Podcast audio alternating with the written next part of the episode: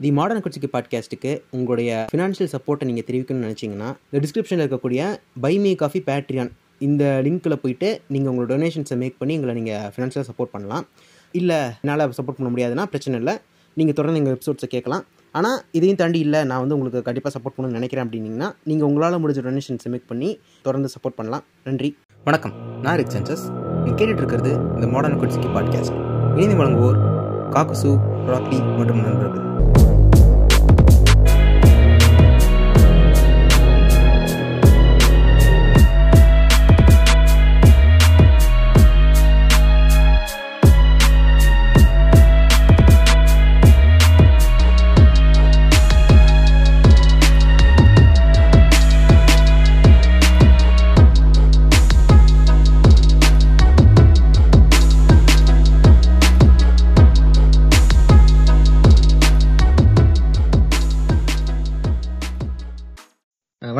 நான் rig changes பேசிட்டு இருக்கேன் இப்போ இன்னைக்கு வந்து எதுக்காக உட்காந்துருக்கோம் அப்படின்னா இன்னைக்கு வந்து ஆகஸ்ட் பதினஞ்சு. அதாவது இந்த பாட்காஸ்ட் நீங்க கேட்டுட்டு இருக்க நாள் வந்து ஆகஸ்ட் பதினஞ்சா இருக்கும். அப்ப இன்னைக்கு வந்து இண்டிபெண்டன்ஸ் டேவா ரிபப்ளிக் டேவா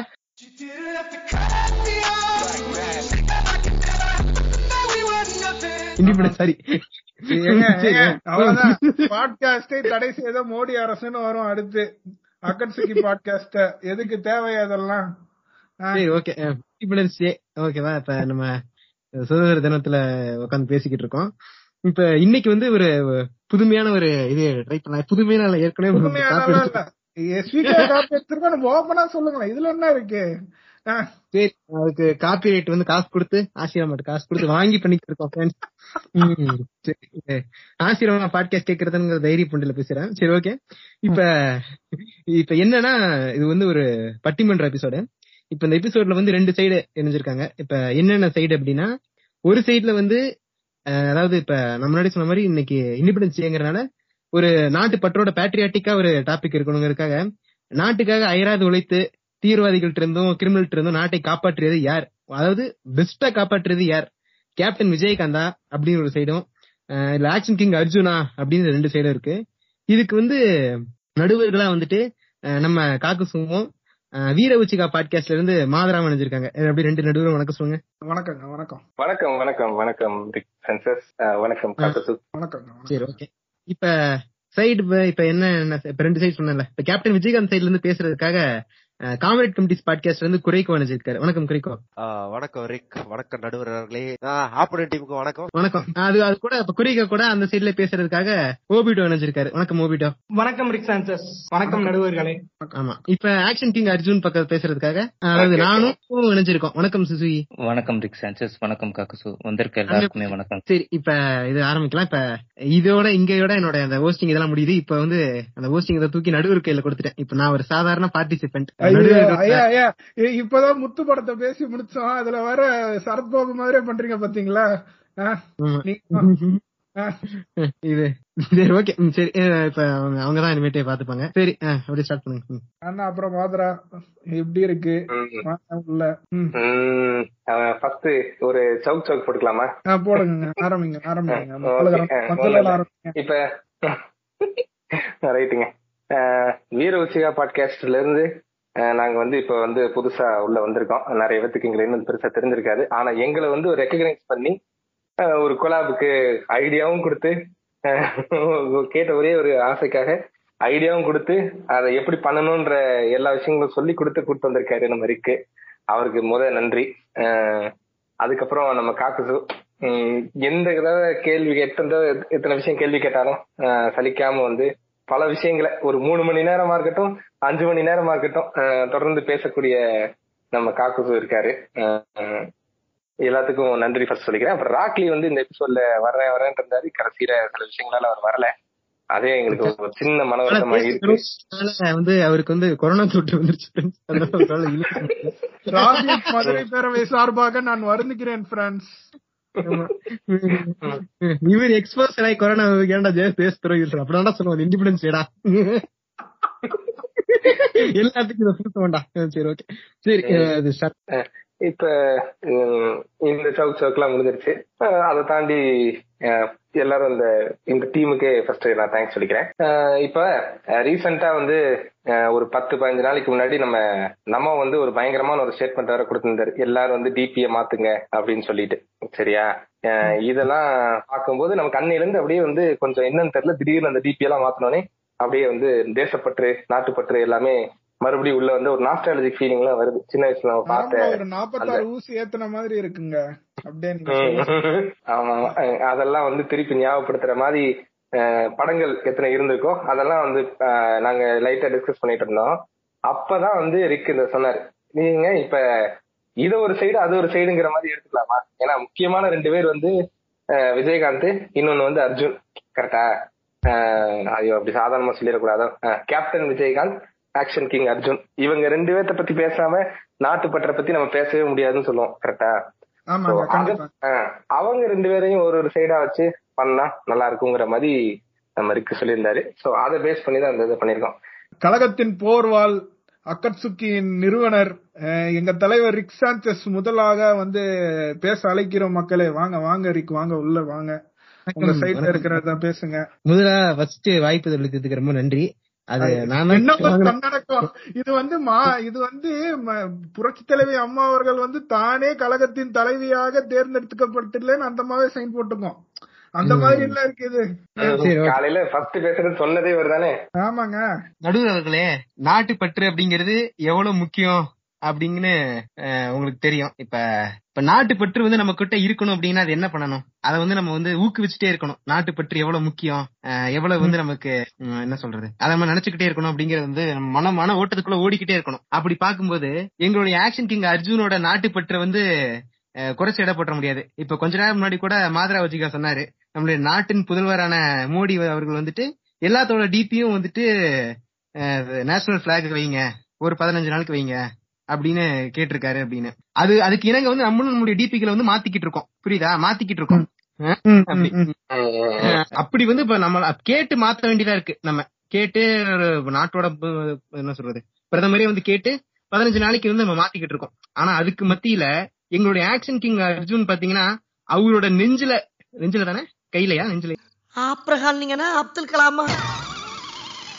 ஐயோ பாவம் அவரே கன்ஃபியூஸ் ஆயிட்டாரம்மா எங்கேயோ அவரோட இது தேசிய கொடியை வந்து பச்சை குத்திருக்காரு அப்ப அங்கேயே வந்து அவரோட தேசப்பற்ற வந்து நீங்க ஃபர்ஸ்ட் பாயிண்டா நோட் பண்ணி இதுக்கே ஒரு பாயிண்ட் நீங்க போடலாம் நீங்க ஜெயின் படத்தை பாத்தீங்கன்னா நம்ம தேச தாயோட தேச தாயை காப்பாத்துறதுக்காக அவரோட தாய் இறந்தாலும் பரவாயில்ல தேச தாய் தான் எனக்கு முக்கியம் அப்படிங்கிறதுக்காக ஹீரோயினை கூப்பிட்டு காட்டுக்குள்ள போய் என்ன பண்ணுவாரு? அப்படிங்கறத நீங்க பாத்திருப்பீங்க யாரு நம்ம நித்யானந்தாவுடைய சிஷ்யான ரஞ்சிதா தானே சொல்றீங்க?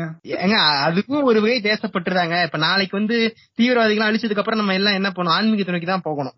அப்ப அதுக்கு அதோட ஒரு வழிதான் அதுன்னு சொல்றேன் நான். என்ன இது வீடியோ லீக் ஆயிருக்கு? இது இது இதெல்லாம் தேவையில்லாத விஷயம் உங்களுக்கு. இந்திய நாடுன்னு வரும்போது இந்துவிசம்ங்கிறது வேற இந்தியா வேற இந்துத்துவா வேறயா?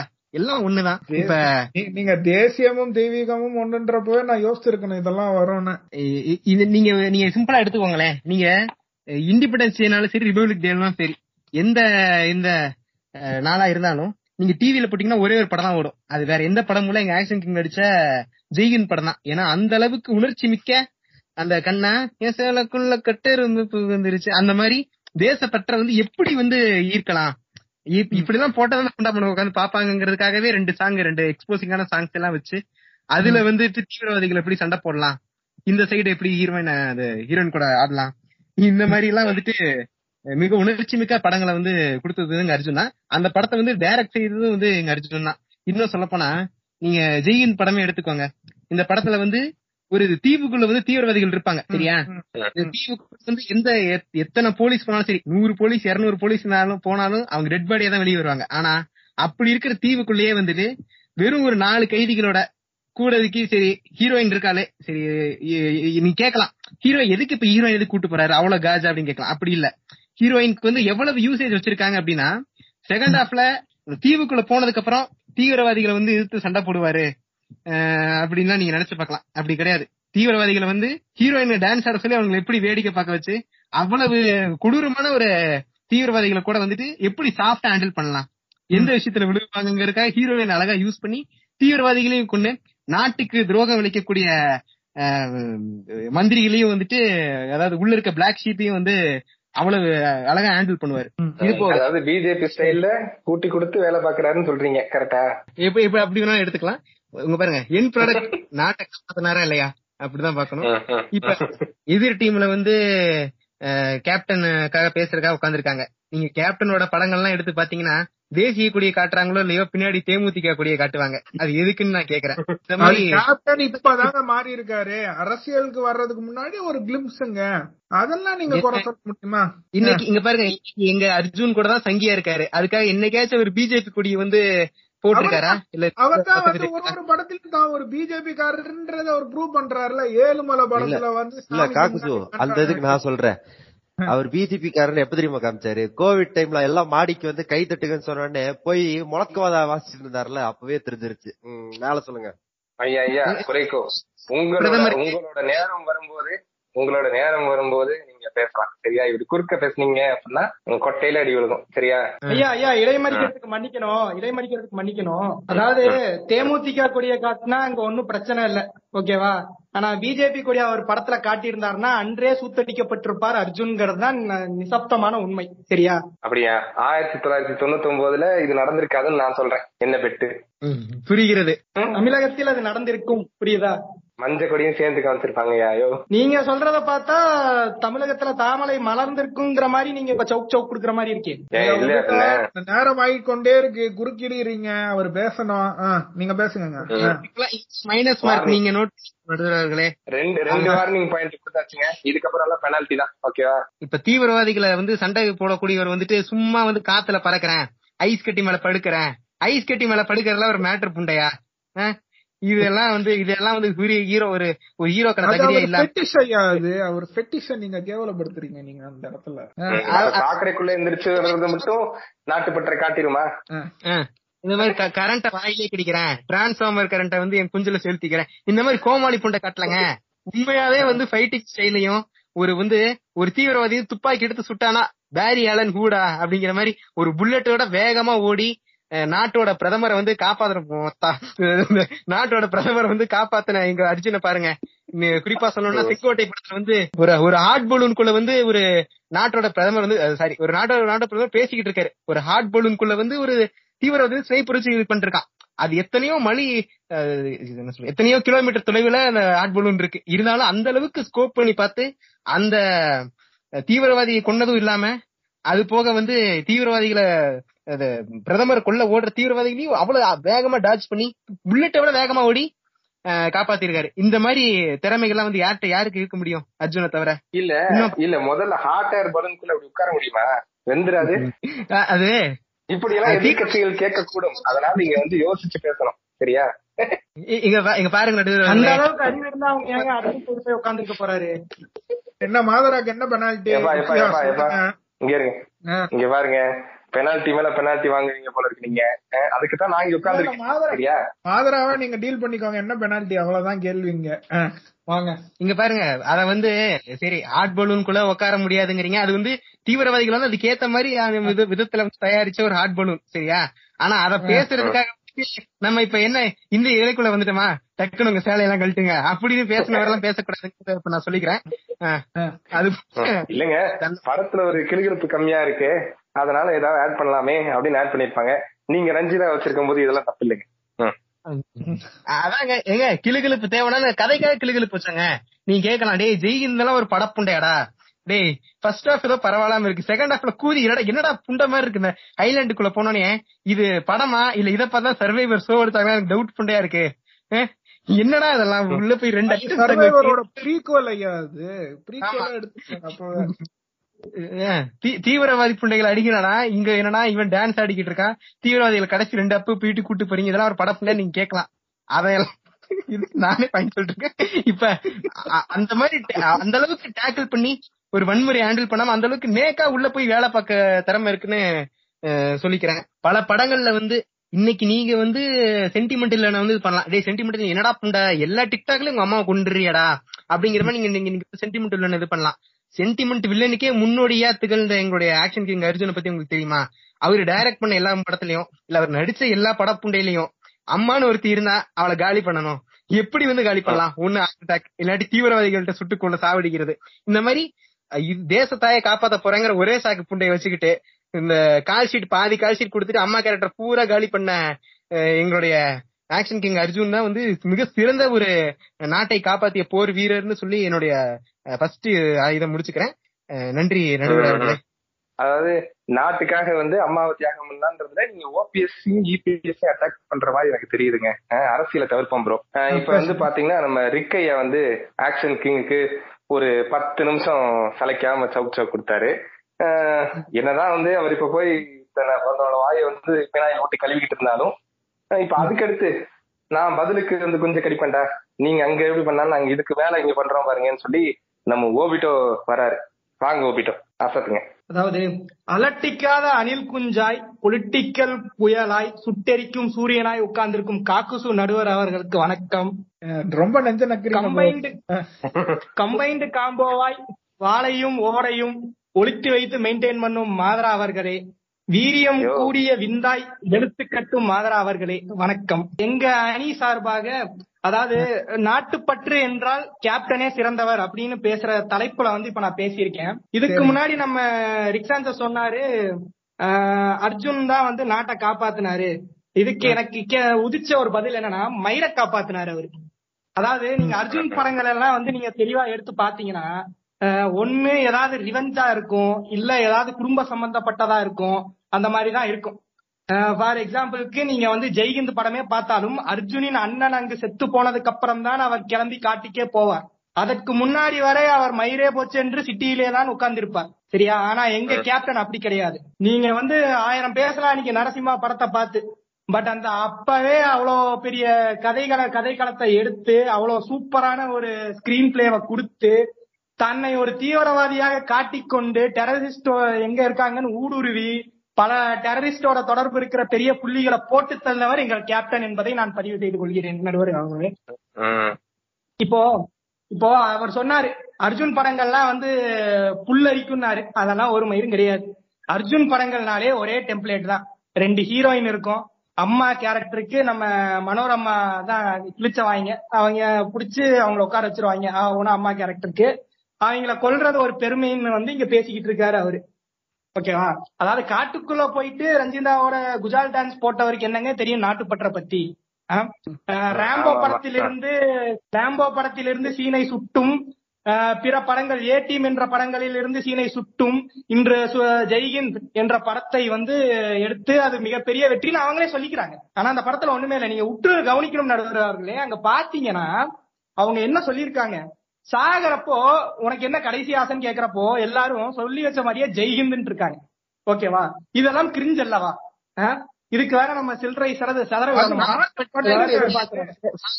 வாயில இருந்து ஜெய் ஸ்ரீராம் அப்படின்னு சாவறதெல்லாம் ஒரு எவ்வளவு சாரி ஜெய்கிந்தா சாரி ஃப்ரெண்ட்ஸ் இதெல்லாம் ஐயா ஐயா மாதர் ஐயா இதுக்கு நீங்க பெனால்டி கொடுத்தே ஆகணும். எங்களுக்கு மட்டும் பெனால்டி பெனால்டி நீங்க இதுக்கு என்ன சைலண்டா இருக்கீங்க?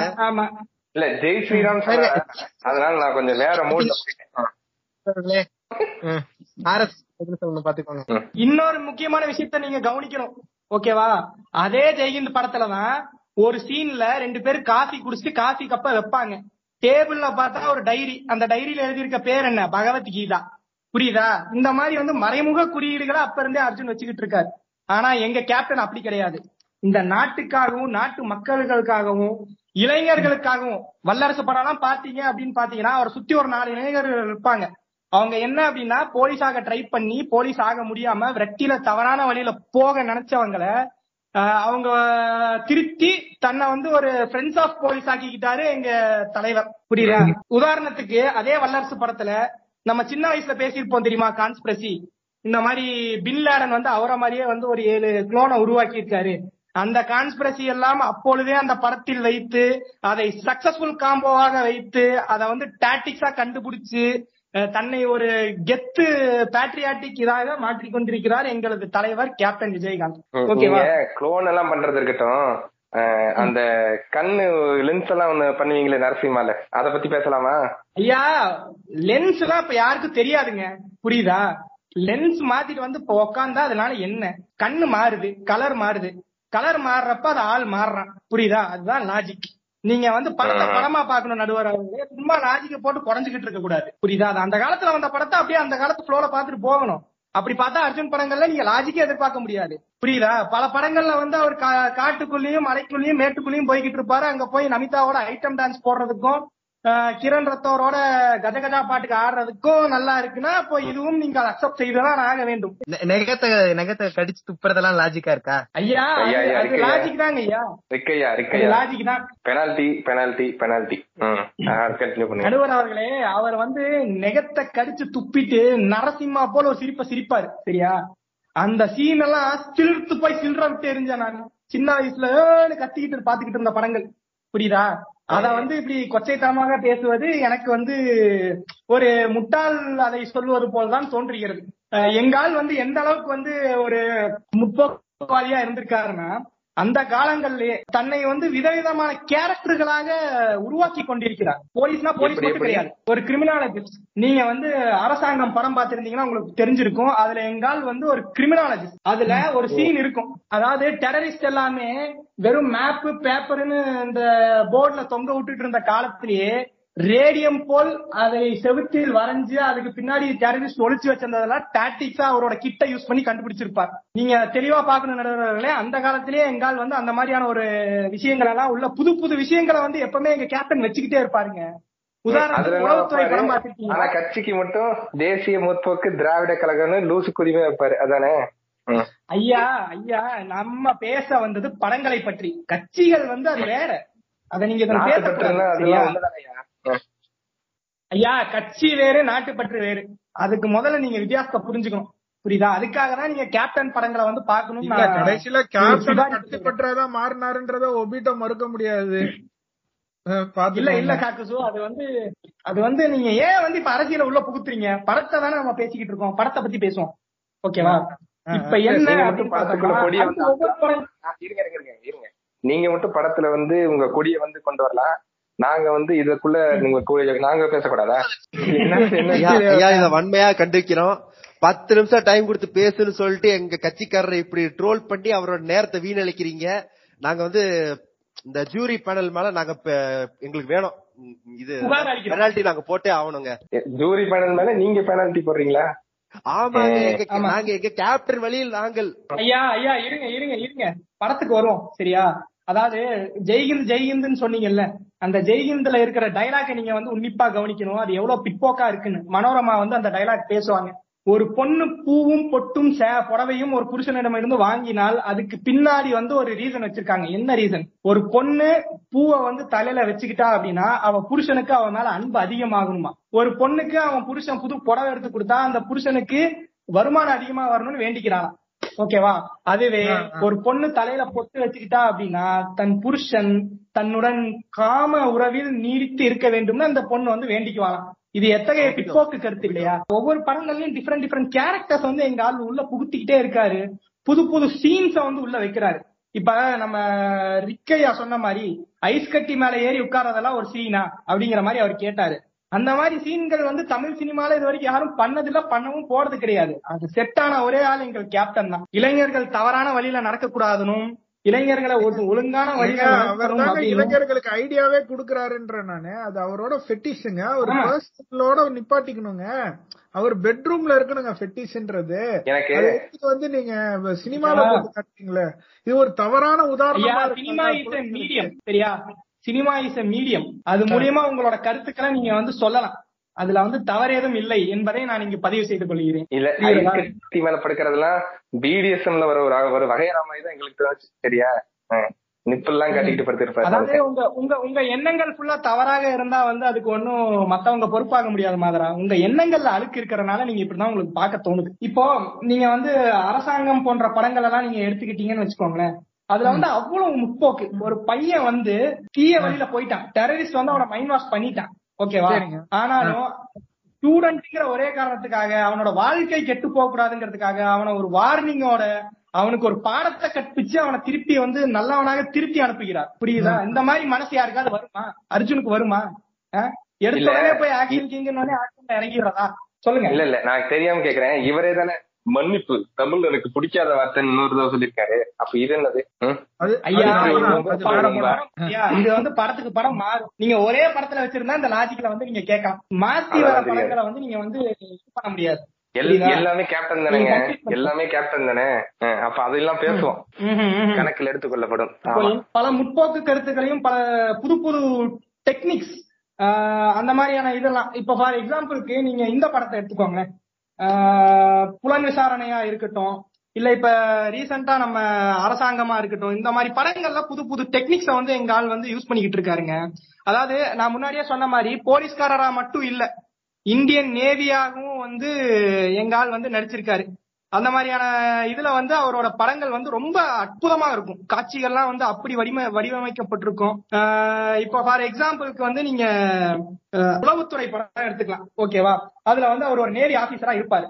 ஆனா ஏதோ ஒரு விஷயம் ஒரு காரணத்துக்காக அந்த நேவி ஆபீசர் பதவியில இருந்து அவர் மறைஞ்சு வாழ்ந்துகிட்டு இருப்பார். அவரை வந்து அந்த திரும்பி அவர் தான் அப்படின்னு ஒத்துக்க வைக்கிறதுக்காக அவங்க தாயை வந்து கடத்திட்டாங்க அப்படின்னு சொல்லி சொன்ன உடனே அவர் டக்குன்னு அந்த இடத்துக்கு தான் இவங்க தான் கடத்திருப்பாங்கன்னு ஒரு ஜட்மெண்டோட போராடுப்பாருங்க அந்த சீன்லாம் வந்து அவ்வளவு அழகா காட்சி அமைச்சிருப்பாங்க. அதாவது ஆயிரத்தி தொள்ளாயிரத்தி தொண்ணூத்தி எட்டுலயே நடுவர் அவர்களே அவ்வளவு அழகா காட்சி அமைச்சிருப்பாங்க. இந்த மாதிரியான படங்கள்லாம் வந்து உங்களால எடுக்க முடியாது அப்படிங்கறதா வந்து நிதர்சன உண்மை. சரியா? ஹாலிவுட் படத்துல வந்து அந்த காலத்துல யாரும் பார்க்கலையே அப்படின்னு சொல்லி அங்கிருந்து சுட்டுட்டு வந்த பாதி படங்கள் வந்து அர்ஜுன் படத்துல தான் இருக்கும். அதனால வந்து என்றென்றும் எங்கள் கேப்டனே சிறந்த வழிகாட்டியாகவும் ஒரு நாட்டுப்பற்று மிக்க ஒரு தேசப்பற்று மிக்க ஒரு வழிகாட்டியாகவும் என்றும் இருப்பார். என்னுடைய உரையை நான் இத்துடன் முடித்துக் கொள்கிறேன். நன்றி. நம்ம ஒபிட்டோ வந்து பேசிட்டு போனார் இப்போ. அவர் சைடுல இருந்து அருமையா வந்து கேப்டன் தான் சிறந்த தேசப்பற்றாளர் என அவரோட பாயிண்ட்ஸ் எல்லாம் எடுத்து அடுக்கு அடுக்கடுக்கா அடுக்கி வச்சாரு. அடுக்கு மொழிகள்ல. இப்போ யாருங்க? அடுத்து அர்ஜுன் சைடுல இருந்து யாருங்க பேசுறீங்க? முப்பது பேர் இருக்கிற மாதிரி இருக்கிறது ரெண்டு பேரு. சுசுகி போய் பேசிட்டு வாப்பா. டான்ஸ் கம்பெனி சீக்கிரட்டை வெளியே சொல்லாதீங்க. முதலில் வந்திருக்கிற நடுவர் இரண்டு பேருக்கும் வணக்கங்க. அப்புறம் என்னோட சக போட்டியாளர்களுக்கும் என்னோட வணக்கத்தை தெரிவிச்சுக்கிறேன். நம்ம ஓபிட்டோ சொன்னார்ல இந்த மாதிரி பிற்போக்கான கருத்துக்கள் அப்படி இப்படி ஆகும்னு சொல்லிட்டு இருந்தார்ல. முதல்ல அவர் வந்து அவர் விஜயகாந்த் நடித்த படங்களும் சரி இந்த அந்த டைம் ஃப்ரேம்ல வந்த எல்லா படங்களுமே வந்து பிற்போக்கு கருத்துக்களை கொண்ட ஒரு படங்களாகத்தான் வந்திருக்காரு நடுவர் அவர்களே. இன்னொன்னு இவங்க சின்ன வயசுல பார்த்து பழகுன இந்த படங்களுக்குமே வந்து இவங்களும் இதே ஐடியாலஜில இருந்து தான் பார்த்திருக்காங்க. அதையும் இவங்க புரிஞ்சுக்கணும். இப்ப வந்துதான் வந்து இந்த முற்போக்கு அப்படின்னு வந்தாலும் அந்த காலத்துல நம்ம ஒபிட்டவும் சின்ன பிள்ளையா இருந்தப்ப வந்து இந்த படத்தை வந்து சில்லறையை விட்டு தான் பார்த்திருக்காரு. சரிங்களா? இன்னொன்னு எங்க ஜெய் எங்க ஜெய்ஹிந்த் படத்துல தாய்மொழிக்குடி சாங் ஒரு சாங் இருக்கு நடுவர் அவர்களே. இன்று வரைக்கும் எந்த ஒரு டிவியில வந்து ப்ரோமோ கட்னாலும் சரி ஃபேன்சி ட்ரெஸ் காம்படிஷன்னாலும் சரி ஏதாவது ஒரு சின்ன பிள்ளை வந்து ஒரு மிலிட்டரி ட்ரெஸ் போடனா பேக்ரவுண்ட்ல இந்த பாடல் வந்து தவறாம ஒலித்து கொண்டிருக்கும் நடுவர் அவர்களே. அப்ப பாருங்க இந்த பாடலும் சரி இந்த படமும் சரி எந்த அளவுக்கு மக்களிடையே போய் சேர்ந்திருக்குன்னு பாருங்க நடுவர் அவர்களே. அதை அவர் பார்க்கவே மாட்டேங்கிறாருங்களே அந்த காலத்துல வந்தப்ப குடும்பம் குடும்பமா கொண்டாடிய படம் நடுவர்களே ஜெய்ஹிந்த் படம். ஒரு வெற்றி படம் நடுவர் இந்த சைடு வந்து இப்படி பாட்டு எழுதிட்டு இருக்கும்போது அங்க லாலா நந்த லாலான்னு பாட்டு எழுதிட்டு இருந்தாங்க அந்த ஆளு. சரியா? இல்ல. ஒத்துக்கிறேன் என்னனால பத்தி நீங்க திட்டக்கூடாது மாதிரா. உங்களுக்கு மைனஸ் பாயிண்ட்ஸ் கொடுத்துருவோம் பாத்துக்கோங்க. உணர்ச்சி புரியுது பட் இதுல மட்டும் நம்ம எல்லாரும் நம்மளோட உணர்ச்சிகளை கட்டுப்படுத்திக்கலாம் சரிங்களா? ஐயா நீங்க எனக்கு பெனால்டி. போட்டாலும் பரவாயில்ல. நீங்க எனக்கு பெனால்டி போட்டாலும் பரவாயில்ல. காட்டுக்குள்ள போயிட்டு போதை ஏறி போச்சு புத்தி மாறி போச்சுன்னு பாட்டு பாடினதுக்கு லாலா நந்தலாலா எவ்வளவோ பரவாயில்ல. சரியா? இல்ல இல்ல மாதரா மாதரா ஒரு நிமிஷம் நான். நானே பதில் சொல்றேன். அதாவதுங்க இவரும் தான் படத்தோட டைரக்டர் சரிங்களா? சோ ரிசோர்சஸ் எப்படி யூஸ் பண்ணணும்னு தெரிஞ்ச ஒரு ஆளுங்க. அது பணமாவும் சரி இல்ல செட்ல இருக்க ப்ராப்ஸ்னாலும் சரி. அப்ப அந்த இடத்துல பாருங்க ஒரு நடிகை வீ- நடிகை வீணாக கூடாதுன்னு எவ்வளவு டாக்டிக்கலா வந்து அந்த இடத்த வந்து அதுக்கு தகுந்தாப்புல மாத்திக்கிட்டாரு பாருங்க. உங்க விஜயகாந்த் தான் இருந்திருந்தா அவரோட துண்டை போட்டு இடுப்புல வச்சு ஆட்டியிருப்பாருங்க. ஆனா எங்கால அப்படி பண்ணலைங்களே. அவரோட காரியத்துல இது பண்றது அவ்வளவு இதா இருந்தாரு. நீங்க அதை பாக்கணும் கேப்டன் சொல்லாததுக்காக உங்களுக்கு ஒரு பெனால்டி கொடுக்குறேன். படத்துல வந்து சண்டை ஜெய்ஹிந்த் படத்துல சண்டை காட்சிகள் முதல் கொண்டு அவ்வளவு தத்ரூபமாக இருக்கும். ரியல் டு நியர் டு ரியாலிட்டிங்கிற மாதிரி ஓரளவுக்கு தத்ரூபமா இருக்கும் நடுவர் அவர்களே. எப்படி வந்து எங்க தலை வந்து எல்லா ஸ்டண்ட்டுமே அவரே பண்ணுவாரோ இந்த படத்துல வந்து எங்களோட அர்ஜுனுமே வந்து அவரே வந்து எல்லா ஸ்டண்ட்டையும் ரிஸ்க் எடுத்து பண்ணிருக்காரு. இதுல குறிப்பிட்டு சொல்லணும்னா இந்த கண்ணி கன்னிவடி சீன் ஒண்ணு இருக்கும் நடுவர் அவர்களே அது உண்மையிலேயே நல்ல ஒரு நடுவர் அவர்களே நீங்களே குறுக்கிட்டா இது நல்லதில்லை நடுவர் அவர்களே சொல்லி முடிச்சு உங்களோட கருத்தை. நீங்க சொல்லலாம். அதாவது அந்த காட்சி வந்து நீங்க பாத்தீங்கன்னா ஹீரோ கூட இருக்கிற ஒரு நபர் வந்து கன்னி வெடி மேல கால் வச்சிட்டாரு. சுத்தி எல்லாரு கண்ணுலயும் ஒரு ஷாக்கு அப்ப நம்ம அந்த இடத்துல என்ன பண்ணிருக்கணும்? அப்படியே எவ்வளவு தத்ரூபமா அப்படியே அந்த இடத்துல ஒரு இன்ஸ்டிங்டோட ஒரு வேலை பார்த்துருக்காரு பாருங்க நடுவர் அவர்களே பாருங்க ரியல் டு ரியாலிட்டிங்கிறது வந்து எவ்வளவு அழகா வந்து அந்த ஒரு சின்ன சீன்லயே இங்க அர்ஜுன் வந்து காட்டியிருக்காரு பாருங்க. இதெல்லாம் நீங்க பாராட்டணும் நடுவர் அவர்களே. நம்ம விஜயகாந்த் மாதிரி மீசையை வந்து இப்படி இழுத்து விட்டா வந்து ஒருத்தன் பத்தடிக்கு போய் விழுறதும் ஷூ லேச கட்டி விட்டா ஒருத்தன் சுருண்டு போய் விழுற மாதிரியா நாங்க எடுத்து வச்சிருக்கோம் நடுவர் அவர்களே? இருங்க இருங்க. அதெல்லாம் நீங்க சொன்னீங்கல்ல. இந்த கன்னி வெடி சீக்வன்ஸ் நான் அதுக்கே வர்றேன். இப்ப. அதே மாதிரி ஒரு கன்னி வெடி எடுத்துக்கோம் உங்க காலை கொண்டு வச்சுட்டு. உங்களையும் கயிறுல கட்டி இருக்கிறேன் கயிறு முடிஞ்சு. வரும்போது நீங்க ரோஸ்டான கோழி மாதிரி வரலன்னா என் பேரை மாத்திக்கிறேன் சரியா? ஐயா இது ஒரு லாஜிக் பெனால்டி வந்தாலும் பரவாயில்ல. மாதவா இதுக்கு பெனால்டி வந்தாலும் பரவாயில்ல. நீங்க இழுப்பீங்க லெக் பீஸ் மட்டும் தான் வரும் நான் சொல்றேன். இங்க பாருங்க தீ- தீவிரவாதிகளோட வெடிகுண்டு வந்து அந்த அளவுக்கு குவாலிட்டி இல்ல. அதாவது நம்ம தேச புகழ்வன் வந்து அந்த அளவுக்கு குவாலிட்டியான இது என்ன சொல்றது? வீரர்கள் வந்து உருவாக்குறாருன்னு காட்டுறாரு அர்ஜுன். புரியுதா? வெடிச்சா கா- வெடிச்சா கூட கால் கூட ஒண்ணும் ஆகாது அவங்களுக்கு. அப்படிங்கிறாரு. இப்ப இல்ல சேம் டீம் இன்டர்ப்ஷனுக்கு எந்த மாதிரி பெனால்டி கொடுக்கறது காக்கு சார் இல்ல இல்ல. நீங்க இன்னொன்னு புரிஞ்சுக்கணும். அந்த அந்த வெடிகுண்டு எனக்கு தெரிஞ்சு இந்தியாவில் தயாரிக்கப்பட்டதாக தான் இருக்கும். அதனால தான் அவர் உயிர் பிழைத்தார். அதை நீங்க புரிஞ்சுக்கணும். இப்ப பாருங்க எந்த அளவுக்கு மக்கக்கூடிய வெப்பன்ஸ் கூட தயாரிக்கிறானுங்க ஓகே என் மன்மத்தை கக்கிட்டேன் சரி. அது போக நடுவர் அவர்களே அர்ஜுன் படங்கள் என்றாலே அப்படி குடும்பத்தை வந்து எந்த அளவுக்கு அழகா காட்டியிருக்காங்கன்னு பாருங்க. ஒரு நல்ல அம்மா அப்பா தங்கை அண்ணன் அப்படிங்கிற அந்த உறவுகளை போற்றுகின்ற ஒரு கதைக்களமாவும் அவர் எடுக்கிறார். இவங்க எல்லாம் வந்து மார்க் பண்றாங்கல்ல இது தாயை வந்து கொன்னுட்டாங்க அப்படின்ட்டு. அப்படி பார்த்தா நீங்க நீங்க அவரோட இடத்துல யோசிச்சு பாருங்க நடுவர் அவர்களே.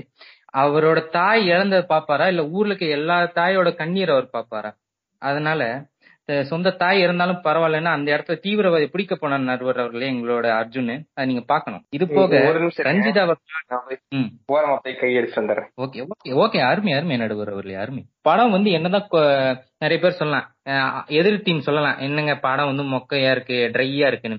அந்த ட்ரையா இருக்கிற உங்க உங்களுக்கு சொல்லணும்னா ட்ரையா இருக்கிறதுனால தான் ரஞ்சிதா மாதிரி ஒரு லூப்ரிகன்ட் இந்த படத்துல வச்சிருக்கோம். நீங்க ஏன் சிரமப்படுறீங்க? We are having all the resource நடுவர் அவர்களே. அவரை மாதிரி கேப்டன் மட்டுமே வச்சு செய்யற மாதிரி இல்ல. ஃபேன்ஸுக்கும் எங்களுக்கு ஈக்குவல் இது கொடுக்குறாரு நடுவர் அவர்களே. அதை நீங்க புரிந்து கொள்ள வேண்டும். கைலாசால இருந்து ப்ரொமோஷன் பண்ணுவானுங்க போலயே. நீங்க அடுத்த ப- இதெல்லாம் வச்சு நீங்க பேசுறதெல்லாம் பார்த்தா. எத்தனை கீவேர்டு இதுல வருது ரஞ்சிதா? அதை வச்சு எப்படிடா நம்ம பாப்புலாரிட்டி தேடலாம்னு பாத்துட்டு இருப்பான் நித்யானந்தா. ஐயா அவர் உட்கார்ந்து பேசிக்கிட்டு இருக்கிறதே கைலாசால இருந்துதான் அதை நீங்க புரிஞ்சுக்கணும் முதல்ல. உன் மேலதான் சந்தேகமா இருக்கு? ஜெய்ஹிந்த் படத்தை பார்த்து தவறினவர்கள் இருக்கலாம். ஆனா ஜெய்ஹிந்த் படத்துல வர கவுண்டமணி செந்தில் காமெடி இங்க யாராலையும் தவிர்த்திட முடியாத நடுவர்களே அந்த அளவுக்கு இந்த படம் எப்படி மக்கள் மனதில் போய் நின்று சேர்ந்து இருக்கிறதோ அதே போல் இவங்களோட காமெடி ட்ராக்கும் பல மக்களின் மனதில் சேர்ந்து இருக்கிறது ஆனா இவனுங்க படத்துல பாருங்க அவங்க காமெடி மட்டும் தான் மனசுல ஒட்டுச்சுன்னு நான் சொல்றேன். ஓகே நீங்க இப்படி சொல்றீங்க. அப்படி பார்த்தா நீங்க தான் இதுக்கு மேல பொறுக்கிறது இல்லைங்க. அப்படி பார்த்தா நீங்க கூட தான் ஆக்ஷன் பிலிம்னு எடுத்துட்டு ஒண்ணு மொக்க படமாவோ இல்ல ஃபுல் அவுட் அண்ட் ரைட்டா வந்து ஒரு காமெடி படமோ நீங்க எடுத்து வைக்கிறீங்களே? ஆக்ஷன் பிலிம்ங்கிற பேர்ல. நாங்க பாருங்க ஆக்ஷனும் குடுக்குறோம் கிலுகிலுப்பும் குடுக்குறோம் comedy at the same time குடுக்குறோம் தேசப்பற்றும் குடுக்குறோம். எவ்வளவு நாங்க நாங்க வந்து ஒரு மிக்சட் வெரைட்டியா குடுக்குறோங்க. நீங்க யாரும் புரிஞ்சு கொள்ள மாட்டேங்கிறீங்க. அதை விட்டுட்டு சிம்மா நான் தேச கொடியை காட்டுறதுக்கு போல தேமுதிகவோட ரிங்கும் கொடியை மட்டும் காட்டுறது என்ன நியாயம் நடுவர் அவர்களே? எப்படி பிக் பாஸ்ல வந்து பண்றீங்க. அதெல்லாம் கேப்டன் ஒரே ஆளா பண்ணிடுறாரு. காமெடி கிளாமரு எல்லாத்தையும். அது அது உங்களோட கருத்து நடுவர் அவர்களே. அது உங்களோட கருத்து. எப்படி வந்து நம்மளோட மையத்தான் வந்து பிக் பாஸ் வந்து அவனுங்க அரசியல் மீடியமா யூஸ் பண்ணாரோ அதே மாதிரி நம்ம கேப்டனும் வந்து ஓகே நம்ம காதுகள்லாம் வந்து பெருசா இருக்குன்ட்டு அப்புறம் அதை சாக்க வச்சு அவரோட அரசியல் ப்ரொபகண்டாவா அதை யூஸ் பண்ணிட்டான்னு நடுவர் அவர்களே சோ அர்ஜுன் எடுக்கிற படத்தில் தான் பேட்ரியாட்டிசம் இருக்கிறது என்று நான் சொல்லி என் உரையை முடித்துக் கொள்வேன் நடுவர்களே. நன்றி வணக்கம். அப்ப ஆக மொத்தத்துல ஜெயிக்கின்ற தவிர வேற எந்த படப்பண்டையும் நீ பாக்கல அதுதானே? இல்ல இல்ல இல்ல. ஐயா நடுவர் அவர்களே இன்னும் நிறைய படங்கள் உள்ளது. முடிவுரை. கண்டினியூ பண்றாரு. இதெல்லாம் ஏத்துக்க முடியாது. ஆமா. ஆமா. உண்மைதான் உண்மைதான். நீங்க உட்காருங்க உட்காருங்க. சரியா? வாய்ப்பு கொடுக்கும்போது பேசுங்க. இப்ப வந்து ஒரு படத்தை வச்சு உருட்டி உருட்டி நம்மால் வந்து பேசிட்டாரு. இருந்தாலும் நல்லா தாங்க பேசுறாரு அவர் சொன்ன பாயிண்ட்ஸ் எல்லாம் நானும் ஒத்துக்க. கரெக்டா தான் பேசியிருக்காரு. இப்ப இதுக்கு வந்து ஈக்குவலண்டா நம்ம குறைக்கோ? வாங்க எப்படி உங்களோட பாயிண்ட்ஸ் வைக்கிறீங்கன்னு பாப்போம் வணக்கம் வணக்கம். காமிக்ஸ் தான் அடியே கரண்ட் பாக்ஸ் வெடியே கிராஸ் கட் கடலே அர்ஜுன் பட கிரிஞ்சே கேப்டன் பட சிறப்பே இந்த க- இத கவிதைன்னு நம்ப உறவே நடுவரான காக்கூசு மாதரா இருவருக்கும் வணக்கத்தை போட்டு இவங்களுக்கு இதுக்காகவே தனியா ஒரு பாயிண்ட் கொடுக்கலாம் போல இருக்கே? நல்லா இருக்கு அடுக்கு நல்லா இருக்குல்ல? குடுகுடுன்னு இருக்கீங்க. பிளஸ் ஒன் ஆல்ரெடி போட்டேன் நான் நீங்க படத்துல கான்செப்ட் இல்லங்க. நாலு பாயிண்ட் தான் இருக்கு. அது பத்தாவதுங்கிறக்காக உங்களுக்கு ஊம்புற மாதிரி நாலு டைலாக் பேசிட்டு இருக்காங்க. அதுக்கெல்லாம் பாயிண்ட் கொடுக்கூடாது நடுவர்களே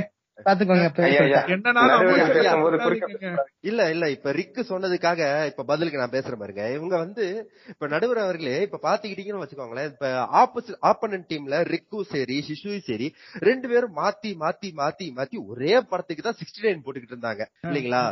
அப்ப அந்த ஒரு படம் என்ன படம் பார்த்தா ஜெயிந்து இப்ப ரிக்கு கூட வந்துட்டு செங்கோட்டை அப்படின்னு சொல்லி ஒரு படத்தை வந்து லேசா ஊர்ல நக்கிட்டு போனாப்ல நான் என்ன சொல்றேன்னா ஒரு நாடு அப்படி சொல்லி வச்சுக்குவோமே அதுல வந்து தீவிரவாதிகள் அப்படின்னு சொல்லி ஒரு கூட்டம் உள்ள நுழையுது அப்படின்னா முத முதல்ல போறது போலீஸா இல்ல மிலிட்டரிங்களா நடுவர் அவர்களே ஒரு நாடுல போகுதுன்னா மிலிட்டரி தாங்க போகும் கண்டிப்பா. தப்பு.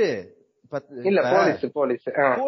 முதல்ல போலீஸ் போயிட்டு நிலவரம் என்னன்னு பார்த்துட்டு தான் வரும். அப்படி பார்க்கும்போது போலீஸ் தான் முத அப்படின்னு சொல்லி தான் எங்க கேப்டன் அப்ப இருந்தே படம் நடிச்சிருக்காரு. அவர் நடிச்ச படங்கள் பாருங்களேன். நான் இப்ப லிஸ்ட் போடுறேன். அவங்கள மாதிரி எல்லாம் நாங்க இல்ல தலைவரே. நான் லிஸ்ட் போடுறேன் பாருங்க. தேவன் அப்படிங்கிற படத்துல ரைஸ் ஸ்மக்லிங் பத்தி பேசியிருக்காரு.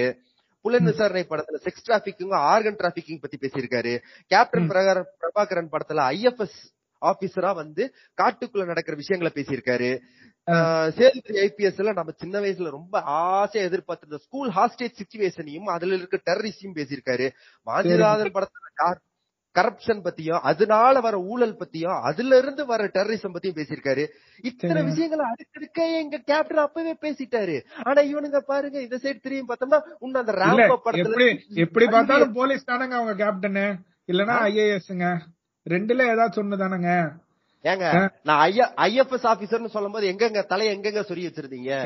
ஏதோ ஒரு படத்துல வந்து தலை வந்து தலை வந்து தீவிரவாதிகள் கூட என்ன ஊம்பர வேலைன்னு கேளுங்க நடுவர்களே. இது- இதுக்கெல்லாம் மைனஸ் ஐயா, தெளிவா சொல்லிட்டேன். இங்க பாருங்க. ஐயா காட்டுக்குள்ள தீவிரவாதி வந்தா முதல்ல ஐஎஃப்எஸ் ஆபீசர் தான் போய் ஆக்ஷன் எடுப்பாங்க. பாத்துக்கங்க. இதுக்குதான் அர்ஜுன் படத்தை ஓவரா பாக்காதீங்க. என்ன அர்ஜுன் கிட்ட போய் ஏதோ வயசு கேட்டதுக்கு அவர் நிப்பிள் காமிச்சதுல ஹிப்னடைஸ் ஆயிட்டீங்களா? எனக்கு புரியல. இது தேவையில்லாத பேச்சு. அவங்க எப்படி ஒரு படத்தை மட்டுமே பார்த்து கருத்து எடுத்தாங்களோ இவங்க என்னன்னா அந்த படம் கூட இல்ல போல இருக்கு. அதனாலதான் போலீஸ் அது இதெல்லாம் உருட்டிக்கிட்டு இருக்காங்க. நீங்க டெரரிஸ்ட் நீங்க. போலீஸா இருந்துக்குங்க. ஐஏஎஸ் இருந்துக்குங்க. டெரரிஸ்ட்க்கு எங்க உங்களால என்ன பண்ணிருக்காருன்னு பேசுங்க. சரியா? சரி. இப்ப பாயிண்ட்டுக்கு நான் இப்ப வரேன் நடுவர் அவர்களே. இப்ப எடுத்து பாத்துக்கிட்டீங்கன்னா இப்ப வாஞ்சிநாதன் அப்படின்னு சொல்லி ஒரு படத்துல வந்து நான் எங்க கேப்டன் வந்து டிசிபியா இருப்பாப்ல வந்துட்டு என்ன பண்ணுவாரு? இப்ப டெரரிஸ்ட் அப்படிங்கிறவன் நாட்டுக்குள்ள சும்மா வந்து பொழுதுபோக்குக்காக எல்லாம் வர்றது கிடையாது. அவனை வந்து இங்க இருக்கிறவங்க தான் வந்து அவங்க சுயலாபத்துக்காக கூப்பிட்டு வராங்கிறத அழகா எக்ஸ்பிளைன் பண்ணி பாருங்க. இப்ப பிரகாஷ் ராஜா அந்த படத்துல வில்ல. அவர் வந்து ஒரு பேப்பர் கம்பெனி வச்சுக்கிட்டு ஏதோ ஒரு நிழல் உலக ராஜ்யம் நடத்துறதுன்னு பாத்துட்டு இருப்பாரு. அதுல அவருக்கு. பெரிய டேர்ன் ஓவர் தேவைப்பட்டுச்சு.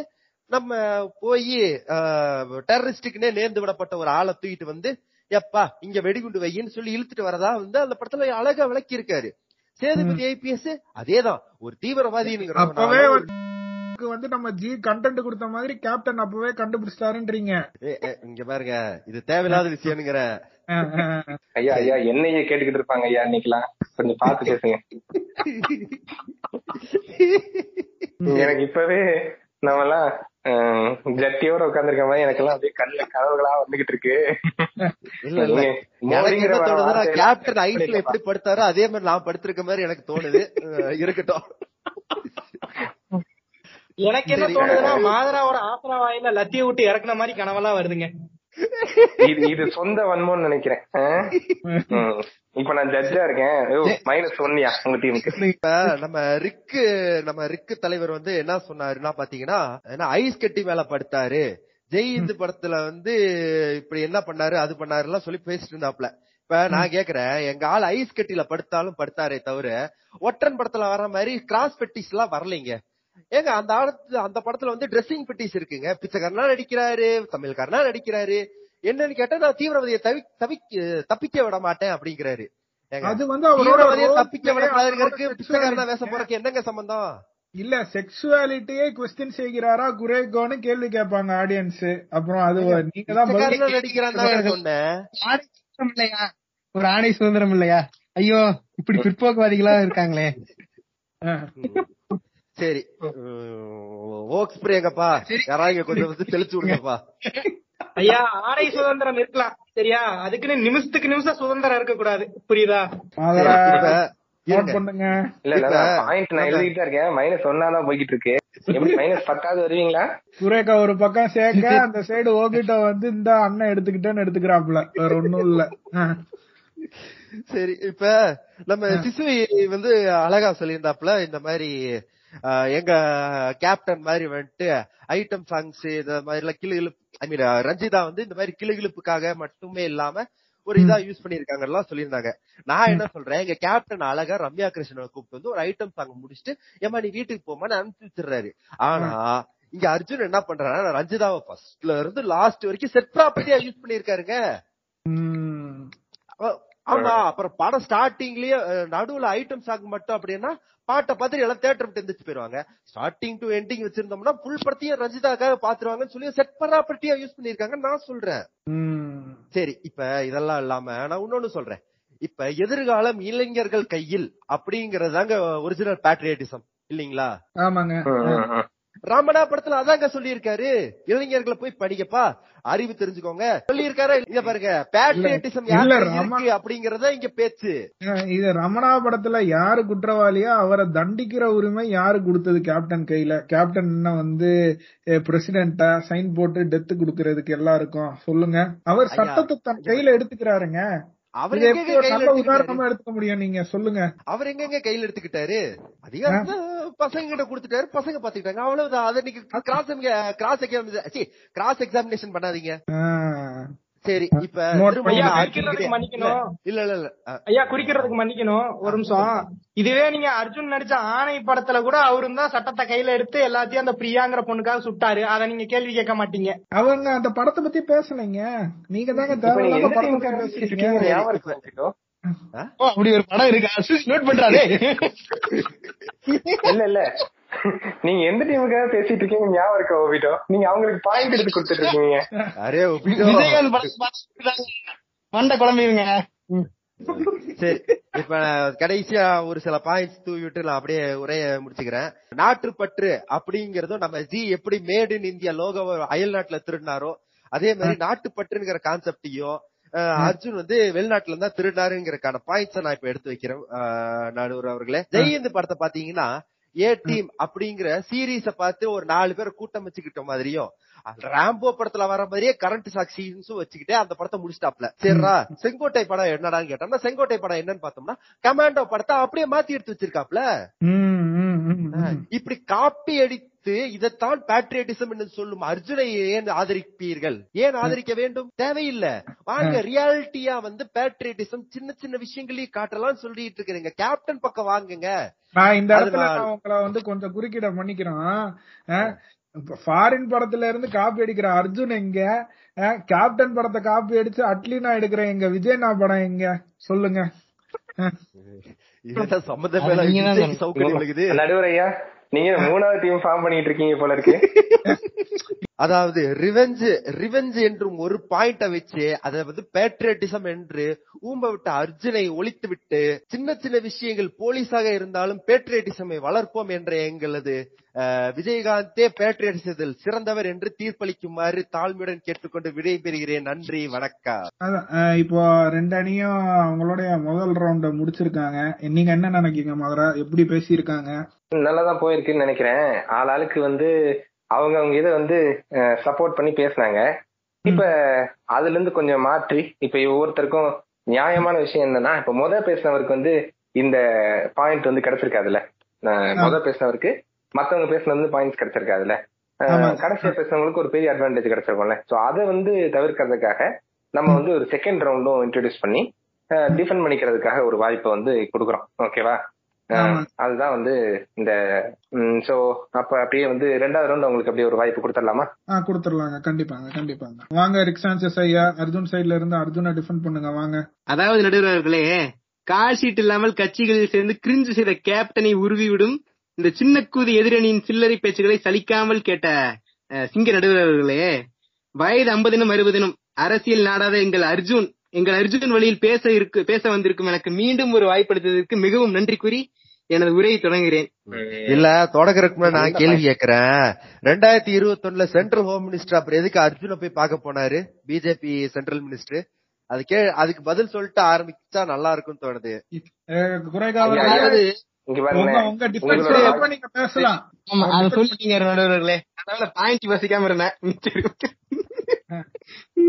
இப்ப இ- இப்ப இது எ- எதிரணியில வந்து நம்மளுடைய ஓபிட்டோ வந்து மிகவும் அருமையாக பேசினாரு. அதுல ஒரு சொன்னாரு ஜெயின் படத்துல வந்து அவரோட அண்ணன் இறந்ததுக்கு அப்புறமா அது இறந்ததுனாலதான் வந்து இவர் வந்து இந்த தீவுக்கு போய் தீவிரவாதிகளோட சண்டை போட்டா சொன்னாரு. அப்படி ஒன்றும் இல்ல.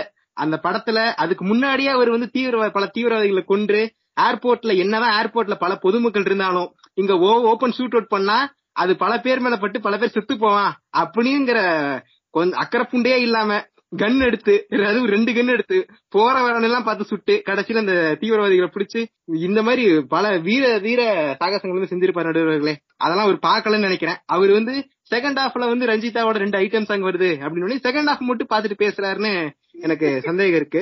டேபிள்ல வந்து பகவத்கீதா இருக்கிறதுக்காக வந்து அது ரொம்ப பெரிய தப்பு மாதிரி பேசுறாங்க.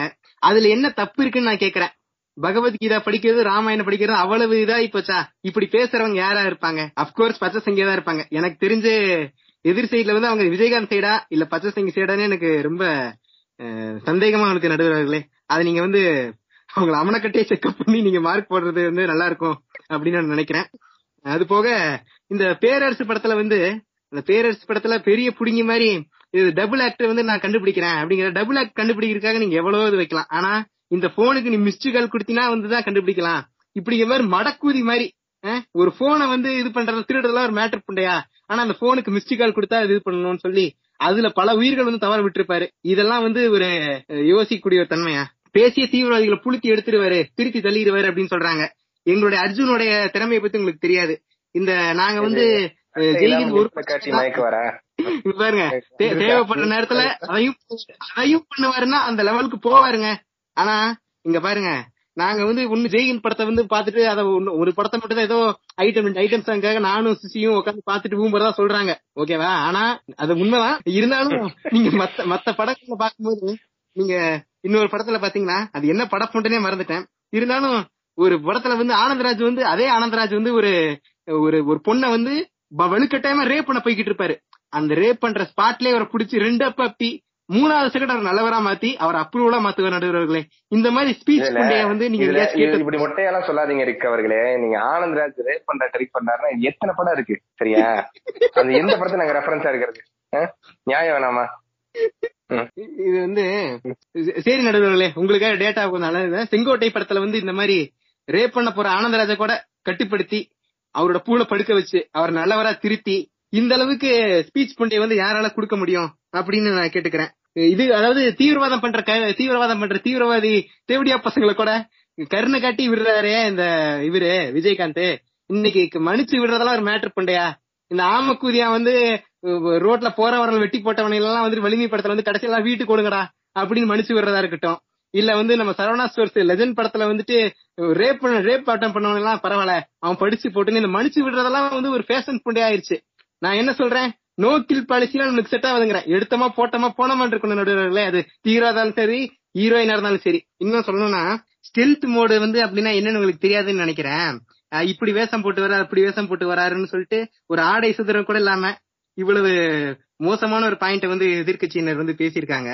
இந்த ஒற்றன் படத்துல வந்து இவரோட வேலை புண்டையானது வந்துட்டு தீவிரவாதிகளை வந்து டேக்கிள் பண்றதான். ஆனா அந்த படத்துக்கு சம்மந்த புண்டே இல்லாம பல கெட்டப்புகளை போடுறதா இருக்கட்டும் படத்துக்கு சம்மந்த புண்டே இல்லாம சின்ன வீடா வரட்டுமா பெரிய வீடா வரட்டுமா?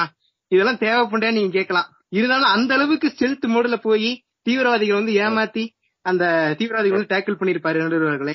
இன்னும் சொல்லணும்னா ஆமா அந்த இன்ஃபில்ட்ரேட் வந்து அவ்வளவு அழகா ஹேண்டில் பண்ணிருப்பாரு. இன்னும் நீங்க பாக்கணும்னா இந்த டெக்னாலஜி எல்லாம் பாத்தீங்கன்னா இந்த விஜயகாந்த் கேப்டனோட படங்களை பாத்தீங்கன்னா சும்மா அந்த விண்டோஸ் மீடியா பிளேயர்ல ஓபன் பண்ணி வச்சுக்கிறது. அது போக வந்துட்டு இந்த பின்னாடி வந்து டெசர்ட் இது பண்றான். பின்னாடி என்னடா அது பாலைவனம்? பாருங்க இது வந்து ஒண்ணும் பனிக்காடு இல்ல. இது வந்து பாலைவனம்னு இந்த மொக்க டீகோடிங் சீன்ஸா இருக்கட்டும். அப்படி இல்லங்க. எங்களுடைய கேப்டன் ஐயோ எங்களோட கேப்டன் எங்களுடைய ஆக்ஷன் கிங் அர்ஜுன் அவர் திடீர்னு பாருங்க கட்சி மாதிரி எங்க கட்சிக்கு வந்துட்டாரு. நாங்க தாழ்மையோட தாழ்மையா அவரை ஏத்துக்கலாம்னு இருக்கோம். நீங்க எங்களோட வந்தே மாதிரம் படத்தை பாத்தீங்கன்னா நடுவர்களே அதுல ஒரு தீவிரவாதி வந்து உண்மை சொல்லி வைக்கணும். அவன் எவ்வளவு அடிச்சாலும் உண்மை சொல்ல மாட்டேங்கிறான் அப்படிங்கறதுக்காக ஃபுல்லா ஒரு சிமுலேஷனே மாத்தி அவன் வந்து 50 வருஷத்துக்கு ஃபியூச்சர்ல இருக்கிற மாதிரி காலகட்டங்களை வந்து அதாவது சரௌண்டிங்ஸ் மேக் பண்ணி அவன் உண்மையை சொல்ல வச்சிருப்பாங்க. இந்த மாதிரி இன்டர்கேஷன் சீன் எல்லாம் வந்துட்டு இந்த கேப்டன் விஜயகாந்த் சைடுல சின்ன குதிரை நினைச்சு பார்க்க முடியுமா நடுவர்களே கிரீன் மேட்ல முடிக்க வேண்டியதை மெட்டாவர்ஸ் வரைக்கும் இழுத்துட்டு போயிருக்கீங்க. அதாவது அந்த மாதிரி தீவிரவாதிகள் ஹேண்டில் பண்ணா கூட ஒரே விதமா ஹேண்டில் பண்றதை விட்டு டிஃப்ரெண்ட் டிஃப்ரெண்டா வெரைட்டி வெரைட்டியா வந்து பண்ணி ஹேண்டில் பண்ணிருக்கோம் நடுவர்களே அவங்கள மாதிரி எல்லா படத்துலயும் சும்மா வரோம் புல்லட்ட டாஜ் பண்றோம் இது பண்றோம் அடிக்கிறோம் பா பாயிரோம் அப்படி இல்லாம ஒரு ஒருத்தரையும் வெரைட்டி காமிச்சிருக்கோம் நடுவர்களே தேசத்துக்காக சிறந்த உழைத்த வீரர் வந்து எங்களுடைய ஆக்ஷன் கிங் அர்ஜுன் என்ன சொல்லியே வந்து தீர்ப்பளிக்குமாறு கேட்டுக்கொள்ளி நடுவர்களே ரிக் வந்து அருமையா பேசினாரு. ரெண்டாவது செகண்ட் இன்னிங்ஸ்ல வந்து செஞ்சுரி அடிச்சிருக்காருன்னு கூட சொல்லலாம். சரியா? சவுக் சவுக் சத்தம் கேட்டா அதெல்லாம் கொஞ்சம் கட் பண்ணிருங்க பாடிட்டுல. இருந்தாலும் இப்ப இதுக்கு வந்து கவுண்டர் கொடுக்கறதுக்கு நம்ம ஓபிட்டோ வர்றாரு. வாங்க ஓபிட்டோ. இரண்டாவது வாய்ப்பளித்தமைக்கு ரொம்ப நன்றி நடுவர் அவர்களே. நம்ம ரிக்கு சொன்னாரு அரசியல் நாடாமல் அப்படின்னு சொல்லி ஒரு டைலாக் சொன்னாரு. அதாவது அது அர்ஜுனுக்கே பொருந்தும். அரசியல் நாடாமல் ரேண்ட் செய்யும் அர்ஜுன் மற்றும் அர்ஜுன் ஃபேன்ஸ் அவர்களே. படத்துக்கு படம் ரெண்டு ஹீரோயினோட ஜல்சா பண்ணும் அர்ஜுன் அவர்களே காப்பி அடிக்கும் கன்னி வெடி கிரிஞ்சுகளே. இருங்க இருங்க. பல்லு இருக்கு பக்கோடா சாப்பிடுறேன். லாஜிக்கே இல்லாத கன்னி வெடி சீன் எல்லாம் வந்து பார்த்து சிலிர்த்து போய் சில்லறை எடுத்து சதற விட்ட அவங்க எங்க? இல்ல ஒவ்வொரு படத்துக்கு படம் அதாவது வந்து விஜயகாந்த் படத்துல வந்து டெக்னாலஜியே யூஸ் பண்ணலன்னு சொல்லி மத்த எந்த படமும் பார்க்காம நரசிம்மா படத்தை மட்டும் பார்த்துட்டு வந்திருக்கிறாங்க நம்ம எதிரணிகள். சரியா? அதெல்லாம் பல வருஷத்துக்கு முன்னாடி கேடிவில பார்த்தது. அதுதான். அப்ப இப்பவும் படம் பார்க்கல அவங்க நடுவர் அவர்களே இதை நீங்க நோட் பண்ணிக்கணும். சரியா? அன்னைக்கு பார்த்த படங்களோட ப- படங்கள் இன்னைக்கு கூட ம- மறக்காம என் மனசுல பதிஞ்சிருக்குன்னா அதுதாங்க எங்க கேப்டனோட சிறப்பம்சம்னு நான் பாக்குறேன். இப்போ ரிக்கு வந்து ஒரு விஷயம் சொன்னாரு. என்ன சொன்னாருன்னா ஃபியூச்சரிஸ்டிக்கா கொண்டு போய் நாங்க தீவிரவாதிகளை நம்ப வச்சுதான் உண்மையை வாங்கணும் அப்படின்னு சொன்னாரு. ஆனா எங்க கேப்டனுக்கு அதெல்லாம் தேவையே இல்லை. தண்ணியில அமிர்தாஞ்சனை கலந்தே நாங்க உண்மையை வர வைப்போம். புரியுதா? எப்படி? ஒரு ரெண்டு ரூபாயோட முடிஞ்சுச்சு. இதுக்காக கிரீன் ஸ்கிரீனை போட்டு ப்ரொடியூசர் காசு அழிச்சு அந்த படமும் ஓடாம இப்படி பல சிக்கல்களுக்கு நடுவுல தான் வந்து அவங்க வாழ்ந்துகிட்டு இருக்காங்கங்கிறத நான் வந்து இங்க பதிவு பண்ணிக்கிறேன். ஓகேவா. அதே மாதிரி கேப்டன் படங்கள்ல வந்து டெக்னாலஜிகளை பத்தி பேசுறதே இல்ல அப்படின்னு சொன்னாரு. ரிக்கு மாத்த படங்கள் பாக்குறது இல்லைன்னு நினைக்கிறேன். வல்லரசு ஆகட்டும் இல்ல அரசாங்கம் ஆகட்டும் அந்த படங்கள்ல எல்லாம் டெக்னாலஜிகளை பற்றி எக்ஸ்பிளைன் பண்ணுவதற்காகவே சிறப்பு அம்சங்கள் கொண்ட சீன்கள் அதில் வைக்கப்பட்டிருக்கின்றன. இது ஆணித்தரமான கருத்து சரியா? உளவுத்துறை போன்ற படங்களில் நியூக் அதாவது வெடிகுண்டுகள் பற்றியும் அதை எப்படி டிஸ்மேண்டில் பண்றது அதனால என்ன ஆபத்து வருது இது எல்லாத்தையும் தெல்ல தெளிவாக நான் எங்க விஜயகாந்த் வந்து இது பண்ணியிருக்கார். அதே சமயம் ஜாவஸ் படம் ஆயிரத்தி தொள்ளாயிரத்தி எழுபதுகளில் வந்தது போல் ஆயிரத்தி தொள்ளாயிரத்தி தொண்ணூறுகளில் தமிழ் சினிமாவில் ஷார்க்ஸை இன்ட்ரடியூஸ் செய்து ஷார்க்ஸுடன் சண்டை போட்டு ரோபோட்டிக் ஷார்க்ஸை எப்படி நடுவர் அவர்களே? ரோபோட்டிக் ஷார்க்ஸை உள்ளே இறக்கி சைஃபை கான்செப்டுகளை தனது ஆக்ஷன் படங்களில் துல்லியமாக காமிச்சிருக்கிறார் தத்ரூபமாக படம் பிடித்திருக்கிறார் நமது கேப்டன் விஜயகாந்த் அவர்கள். இதை நான் இங்கு ஒபிட்டோ சம்பந்தம்? ஷார்க்ஸுக்கும் நாட்டுப்பட்டிருக்கும் இல்லங்க. அது அது அதுல லிங்க் இருக்கு. நான் சொல்ல வரேன். அதாவது அந்த டெரரிஸ்ட் தான் அந்த ஷார்க்ஸே யூஸ் பண்ணுவாங்க. பொதுமக்கள் எல்லாத்தையும் வந்து அந்த கடலுக்குள்ள வர விடாம பண்ணி மீனவர்கள் வரவங்க எல்லாத்தையும் அங்க கொன்னு ஓகேவா? ஒரு கலவரத்தை இருந்தாங்க சமையல் கட்டு வந்துரும் பாஸ்ன்ற மாதிரி அப்படி போனாலும் டெரரிஸ்ட் வந்துருவாங்க. நீங்க. ஷார்க்குன்னு. சொன்னதுக்கு பதிலா காக்கு மாட்டாரு. சரி நமக்கு அது தேவையில்லை நடுவர் அவர்களே நம்ம வந்து இப்ப பாயிண்ட்டுக்கு வருவோம். ஓகேவா? நாங்க நம்ம பேசுறதெல்லாம் நடுவர்களே பாயிண்டை நெத்தி அடியில் அடிப்பது போலதான் இருக்கும். வேற டிஸ்ட்ராக்ஷனே இருக்காது. காப்பி அடிக்கும் கண்டென்ட்கள் நாங்கள் கிடையாது நடுவர் அவர்களே எல்லாமே சொந்த பாயிண்ட் அதை துல்லியமாக நெற்றியடி போல் அடிப்போம். அது யாராக இருந்தாலும் சரி. சோ இந்த மாதிரி வந்து பல முற்போக்கு கருத்துக்களை வந்து எங்க விஜயகாந்த் வந்து சொல்லியிருக்கார். பெண்களுக்கு சம உரிமை கொடுத்திருக்கிறார் படங்களில். நீங்கள் அதை நன்றாக புரிந்து கொள்ள வேண்டும். அதற்கான அனைத்து சாராம்சங்களும் எங்கள் கேப்டன் படங்களில் இருக்கிறது. நீங்கள் அதை பார்த்து தெரிந்து கொள்ளலாம் என்கின்றதை நீங்க வந்து அதை பார்த்து தெரிஞ்சுக்கோங்க. இதை எதையுமே பார்க்காம என்னைக்கோ பார்த்துட்டு ஏதோ ஒரு கிரிஞ்சு படத்தை பார்த்து கொண்டு காப்பி அடிக்கும் கண்ணி வெடி கிரிஞ்சு கூட்டங்கள் இங்கு வந்து எங்கள் படங்களை கிரிஞ்சு என்று சொல்வதை நாங்கள் ஒருபோதும் ஒத்துக்க மாட்டோம். ஆகவே கேப்டன் அவர்களே சிறந்த பேட்ரியாட்டிக் லீடர் கேப்டன் அவர்களே சிறந்த பேட்ரியாட்டிக் படத்திற்கான எடுத்துக்காட்டு என்று தீர்ப்பை ஒரு சார்பாக எங்கள் பக்கம் திருப்பி வழங்குமாறு தாழ்மையுடன் கேட்டுக்கொள்கிறேன். இதோடு என்ற டிஃபென்ஸ் உரையை முடித்துக் கொள்கிறேன் நடுவர் அவர்களே. அடுத்து வாங்க சிசுவி வாங்க உங்க டிஃபென்ஸ் ஆரம்பிங்க. கேப்டன் ஊம்பிகளைப் போல் ஃபார்ம் அவுட் ஆகி நிற்கும் ஃபன்னி புண்டைகள் நாங்கள் அல்ல நடுவர் அவர்களே.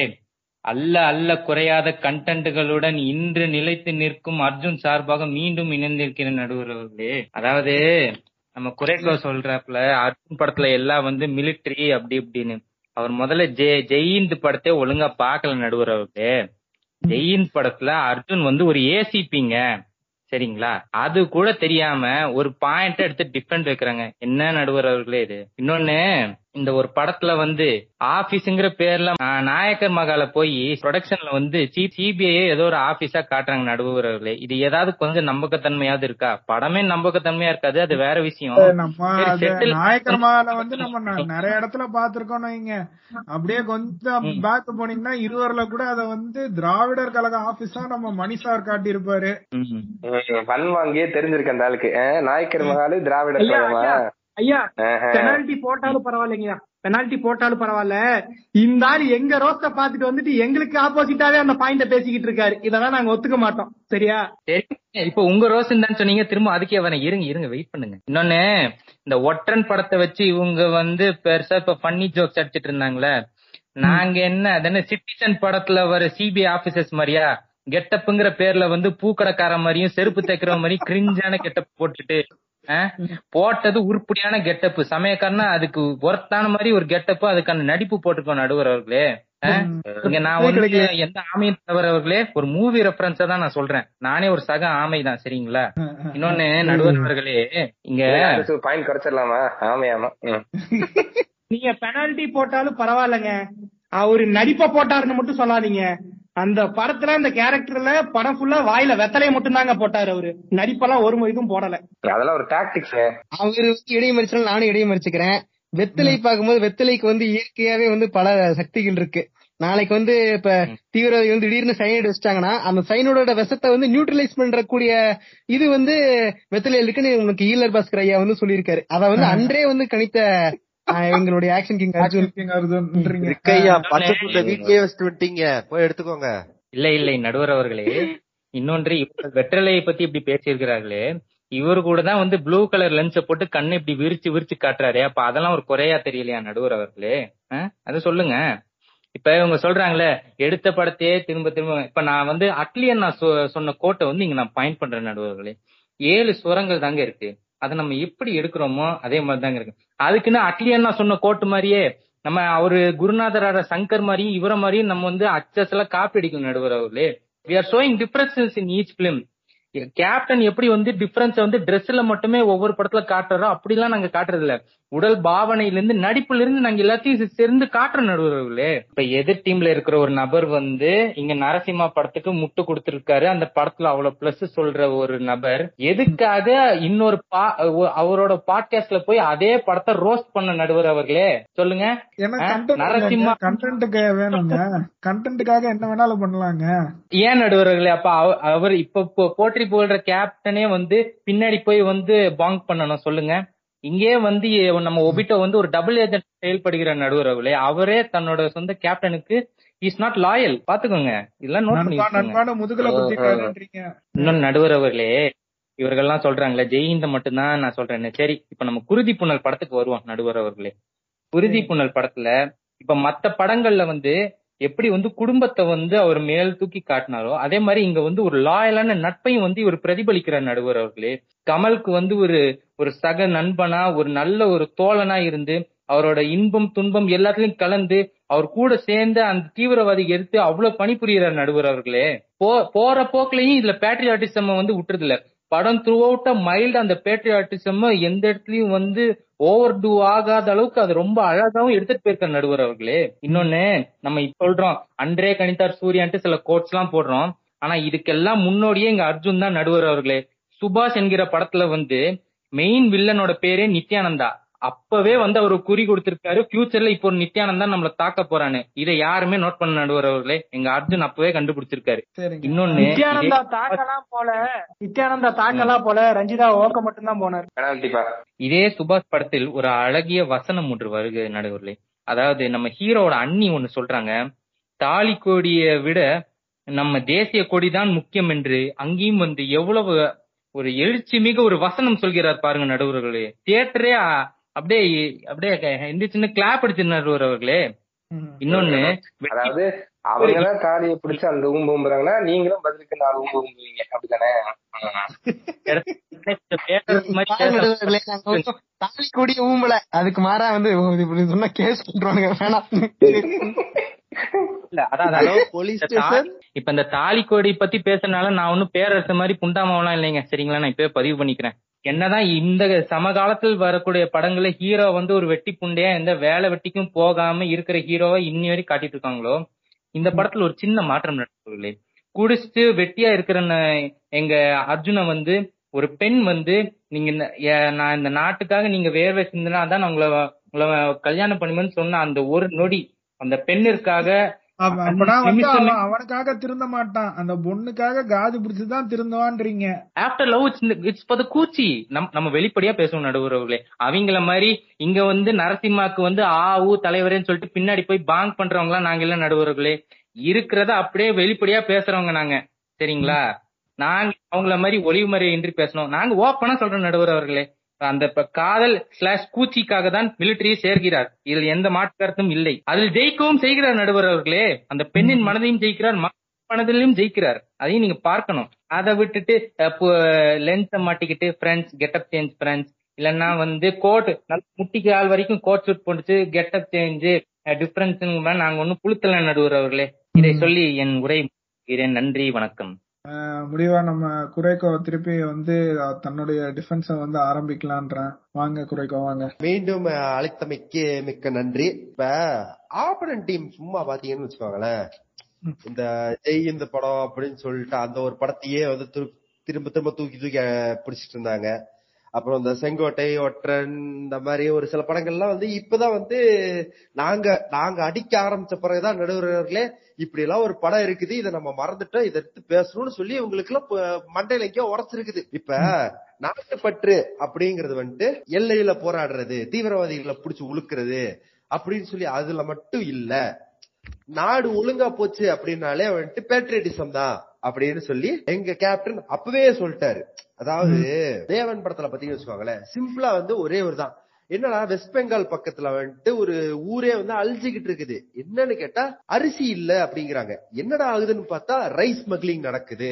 வெளிநாட்டுக்கு வந்து இப்படி அவங்களும் தீவிரவாதி தானே உள்ளூர்ல இருக்கிற சரக்கெல்லாம் எடுத்துக்கொண்டு போய் வெளியூர்ல விக்கிறேங்கிறாங்க. அவங்களும் தீவிரவாதி தானே அதை அப்பவே முடக்கணும்னு சொல்லிட்டு எங்க கேப்டன் அப்பவே பேசியிருக்காரு. புலன் திரைப்படத்துல ஆட்டோ சங்கர் ஆட்டோ சங்கர்னு ஒருத்தன் இருந்தான். அவனை லூசா பேஸ் பண்ணி ஒரு கேரக்டரை உருவாக்கி ஆனந்தராஜ் அதுல நடிக்க வச்சு செக்ஸ் டிராபிக் அப்படின்னு ஒரு விஷயம் நடக்குது. இது பெண்கள் நம் நாட்டின் கண்கள் தேசத்தின் பொது சொத்து விதிவிலக்கு அப்படின்லாம் சொல்லி பேசி அவங்கள காப்பாத்தணும் அப்படின்னு சொல்லி ஒரு பக்கம் அதுவும் பேசியிருக்காங்க. கூடவே வந்துட்டு ஆர்கன் டிராபிக்கிங் நடக்குதுன்னு சொல்லி அதையும் பேசியிருக்காங்க. அது பேட்ரியட்டிசம் இல்லையா? இதுவும் இருக்கட்டும். இப்ப இவங்க சொல்லிட்டு இருக்காங்க இந்த ஒற்றன் படத்துல வந்துட்டு எங்க ஆள் வந்துட்டு ஸ்பை வேலையெல்லாம் சிறப்பா பண்ணியிருக்காருன்ட்டு. அதே புலன் விசாரணை படத்துல எங்க கேப்டனும் ஸ்பையா வேலை பார்த்திருக்காருங்க.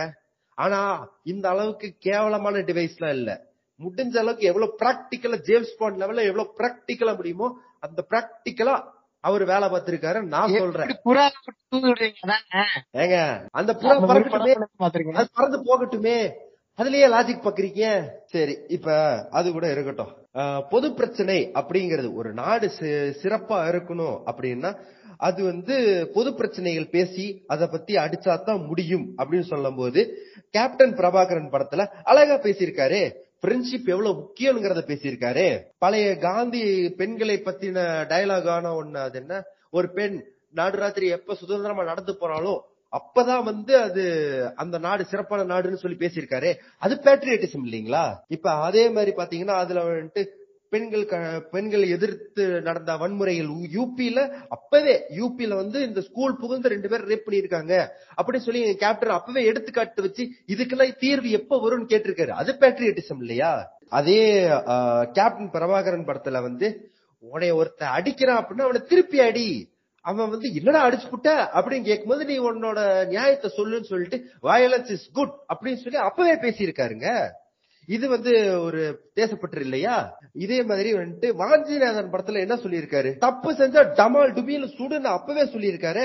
வந்து வந்து அவரோட இதுல வந்துட்டு சொல்லியிருந்தாரு அர்ஜுன் வந்து இதை அப்பவே பண்ணிட்டாருன்ட்டு. நான் என்ன சொல்றேன்னா அதுக்கு முன்னாடியே வாஞ்சிநாதன் படத்துல எங்க கேப்டன் பண்ணிட்டாருங்கிற நாட்டுக்கு தீங்கு செய்யும் இங்க வந்து நம்ம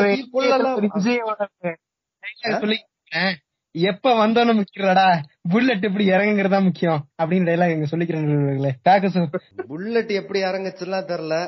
ஆனா அனில் அண்ணா வந்துட்டு அது என்ன நயன்தாரா கூட ஒரு படம் நடிச்சிருந்தாரு. அது என்ன படங்க?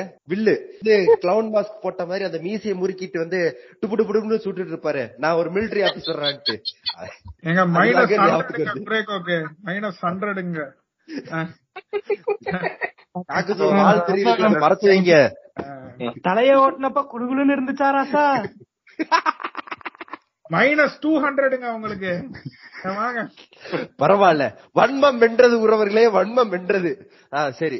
இப்ப இதே மாதிரி வரும்போது வந்துட்டு நாடா குடும்பமா அப்படின்னு சொல்லி பார்க்கும்போது நாட்டுக்காக குடும்பத்தினர் இறந்தாலும் பரவாயில்லன்னு சொல்லிட்டு தியாகத்தின் உச்சத்தில் இருப்பவரே வந்து சிறந்தவர் அப்படின்னு சொல்லி கேப்டன் அப்பவே சொல்லி இருக்காரு சரி இப்ப எல்லாரும் வந்து அர்ஜுனுக்கு வந்து இத்தனை தடவை ஊம்பி விட்டீங்களே. எங்க கேப்டனை பத்தி நான் ஒரு சில வார்த்தைகள் சொல்றேனே.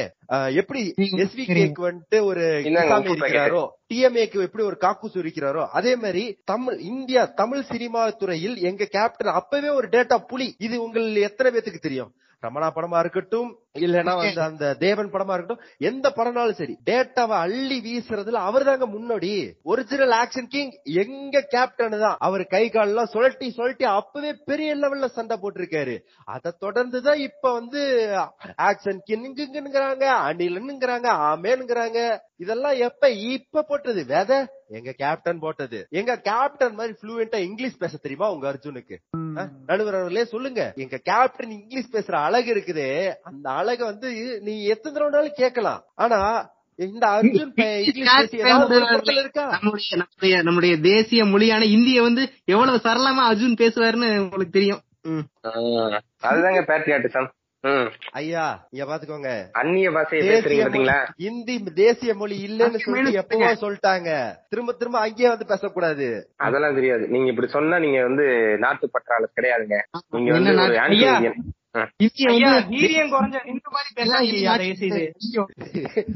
இப்ப எங்க கேப்டனோட படங்கள் எல்லாம் பாத்தீங்கன்னு வச்சுக்கோங்களேன். ஆஹ் எல்லா படமும் நீங்க வந்து இப்ப கூட இங்க கே டிவில போட்டாங்கன்னா உங்களால திரும்பி பார்க்கும்போது ரசிக்க முடியும் ருசிக்க முடியும். சரிங்களா? எங்க கேப்டன் அப்ப இருந்தே வந்து தமிழர் மானம் முக்கியம்.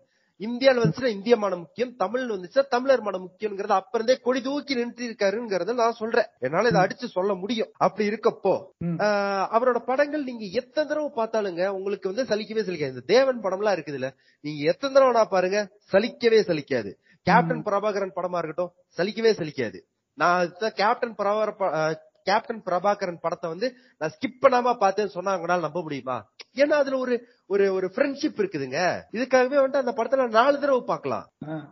இப்படி இருக்கும்போது அந்த ஜெயந்த் படத்தை இந்த எதிரணியினர் ரிக்கும் சரி சுசியும் சரி எத்தனை தடவை திருப்பி ரிப்பீட் மோடில் பார்ப்பார்கள்? ரஞ்சிதா ரஞ்சிதாவை வந்து சென்சார் பண்ணி நாங்க ஒரு பக்கம் ஒதுக்கி வச்சிருவோம். ரஞ்சிதா இல்லாம அந்த படத்தை எத்தனை தடவை பார்ப்பாங்கன்னு எங்களுக்கு இப்ப தெரிஞ்சாகணும் நடுவர் அவர்களே.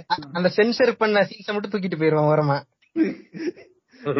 இந்த அளவுக்கு தான் வந்து அர்ஜுனை பற்றி அர்ஜுனுடைய பேட்ரியட்டிசம் என்று நீங்கள் புரிந்து கொள்ள வேண்டும். நீங்க பேட்ரியட்டிசம் என்பது ஒரு மனிதன் ஒரு மனிதனோட உயர்தர கொள்கை. அந்த கொள்கையில் சிறந்தவர் எங்கள் கேப்டன் என்று சொல்லிக் கொண்டு இந்த உரையை நான் நிறுத்திக் கொள்கிறேன். நன்றி வணக்கம். பயங்கர வீரியமா பேசிட்டு போயிருக்காரு. எப்படியோ ரெண்டு டீமும் மாத்தி மாத்தி வாய் வலிக்க வலிக்க உப்பு பாக்கெட் கரைய கரைய பண்ணிருக்காங்க. இத்தனை விஷயங்களை கேட்ட காதுகள் வந்து இது எப்படி தாங்குதுன்னு எனக்கு தெரியல.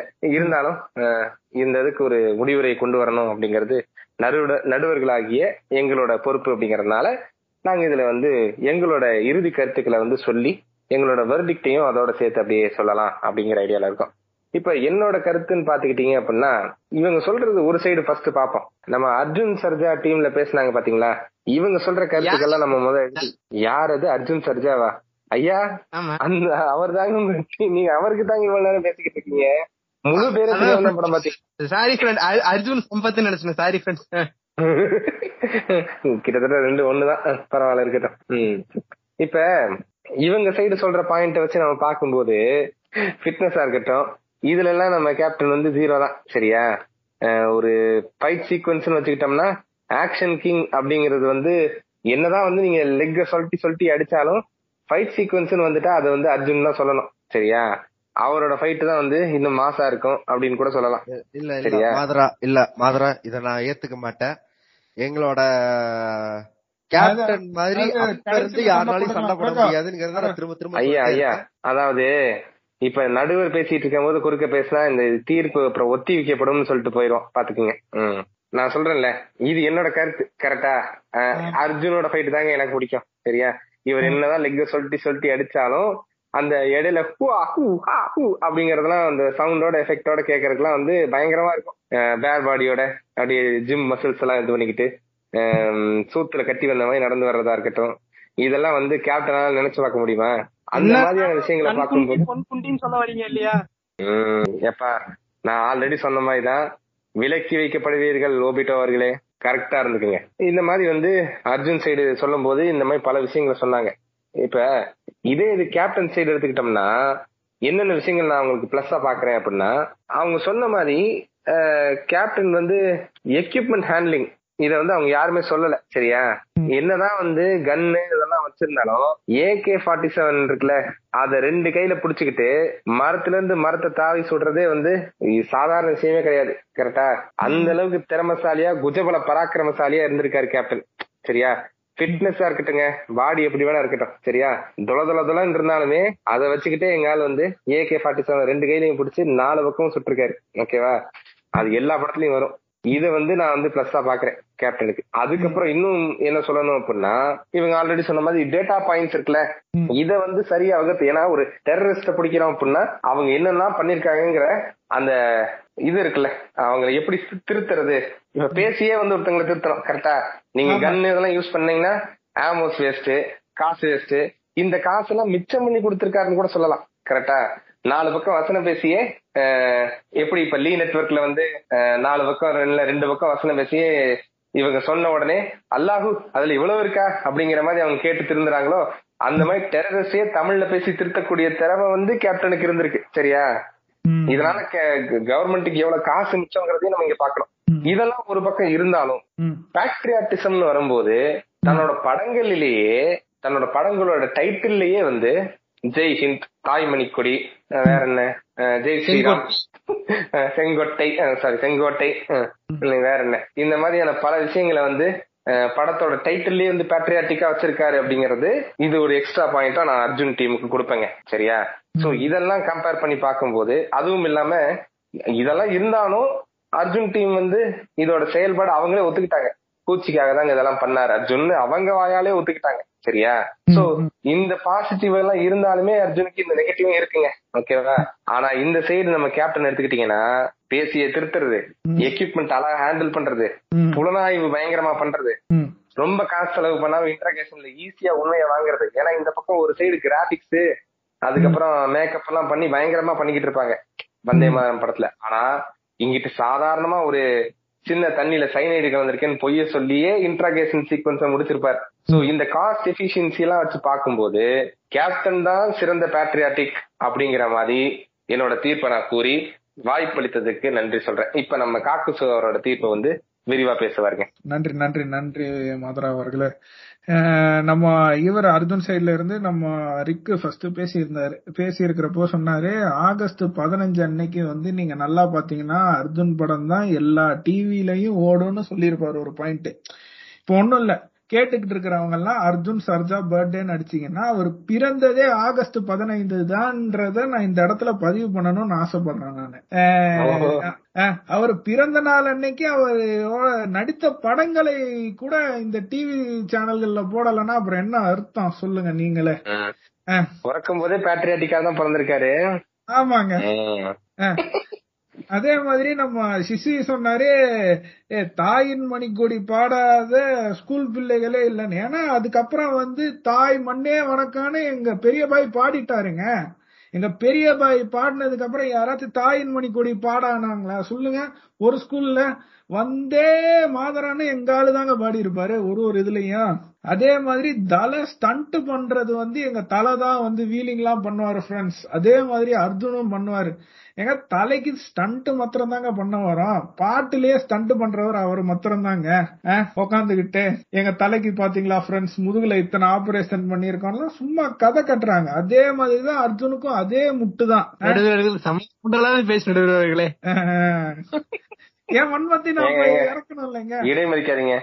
அதே மாதிரி பாத்தீங்கன்னா அவங்களோட டிஃபென்ஸ்ல பாத்தீங்கன்னா டிஃப்ரெண்டா ஹேண்ட்லிங் பண்ணுவாருன்றது வந்து ஒரு நல்ல பாயிண்டா இருந்துச்சு. அதாவது அர்ஜுனும் தேவையான அளவுக்கு கெட்டப் போடுறாரு. கேப்டனும் இந்த சைடு ஈக்குவலா ஒரு தேவையான அளவுக்கு கெட்டப் போடுறாரு.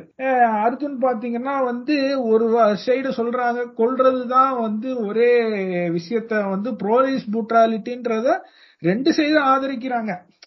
கேப்டன் சைடும் பாத்தீங்கன்னா வந்து இவங்க சொல்ற மாதிரி ரமணா என்னதான் ஒரு பேட்ரியாட்டிக் பிலிமா இருந்தாலும் அதுலயும் வந்து அவர் வந்து யாரு நிறைய லஞ்சம் வாங்கியிருக்காரோ டாப் நம்பர் ஒன்ல இருக்கிறவரோ கொண்டுருவாங்க அவரே தன் கையில் சட்டத்தை எடுத்துக்கொள்ளுகிறார் கேப்டன் அத வந்து அவர் வந்து எப்படி சொல்லியிருக்காரு பாருங்க ஃப்ரெண்ட்ஸ் நானும் சட்டத்தெல்லாம் கையில எடுத்து உங்களுக்கு நல்லது பண்ணுவேன். இப்படி தேமுதிக வந்து ஆட்சியில உட்கார வைங்கன்னு அப்ப சொல்லியிருக்காரு கேப்டன் பின்னாடி கேப்டன் வந்து என்னதான் ஒரு தேசப்பற்றாளரா இருந்தாலும் ஒரு ரெண்டாயிரத்தி இரண்டு மூன்று போல சமயங்கள்ல பாத்தீங்கன்னா அவர் கையில அதுக்கப்புறம் பின்னாடி பேக்ரவுண்ட்ல எல்லாம் பாத்தீங்கன்னா தேமுதிகவுடைய கொடிகள் வந்து தென்பட ஆரம்பிச்சிருக்கும் உங்களுக்கு. நல்லா நோட் பண்ணீங்கன்னா.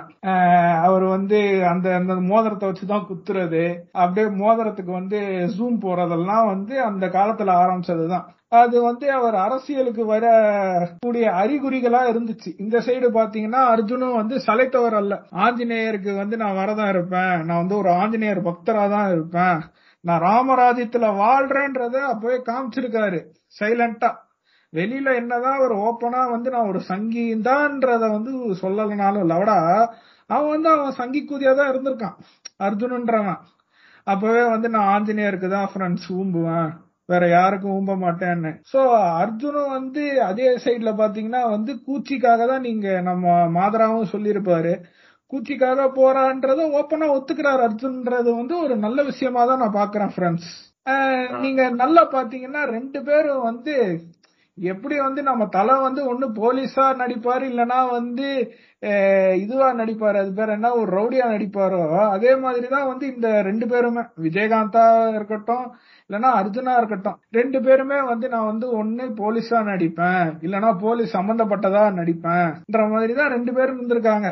வேற கேரக்டரே இல்லாத மாதிரியும் அவங்க தேசப்பற்று என்னமோ அப்படியே வந்து ஆர்காசிமிக்கா டெய்லி ஓடுற மாதிரியும் டன் கணக்குல வந்து விந்துக்கள் வச்சிருக்க மாதிரியும் அவங்க வந்து தேசப்பற்ற கொட்டுறாங்க. அப்பவே வந்து இருந்துகிட்டு என்ன சொல்றது கம் ட்ரிபியூட் பண்ணிருக்காங்க தான் நான் சொல்லணும்னு நான் நினைக்கிறேன். இந்த இடத்துல. எது மேல?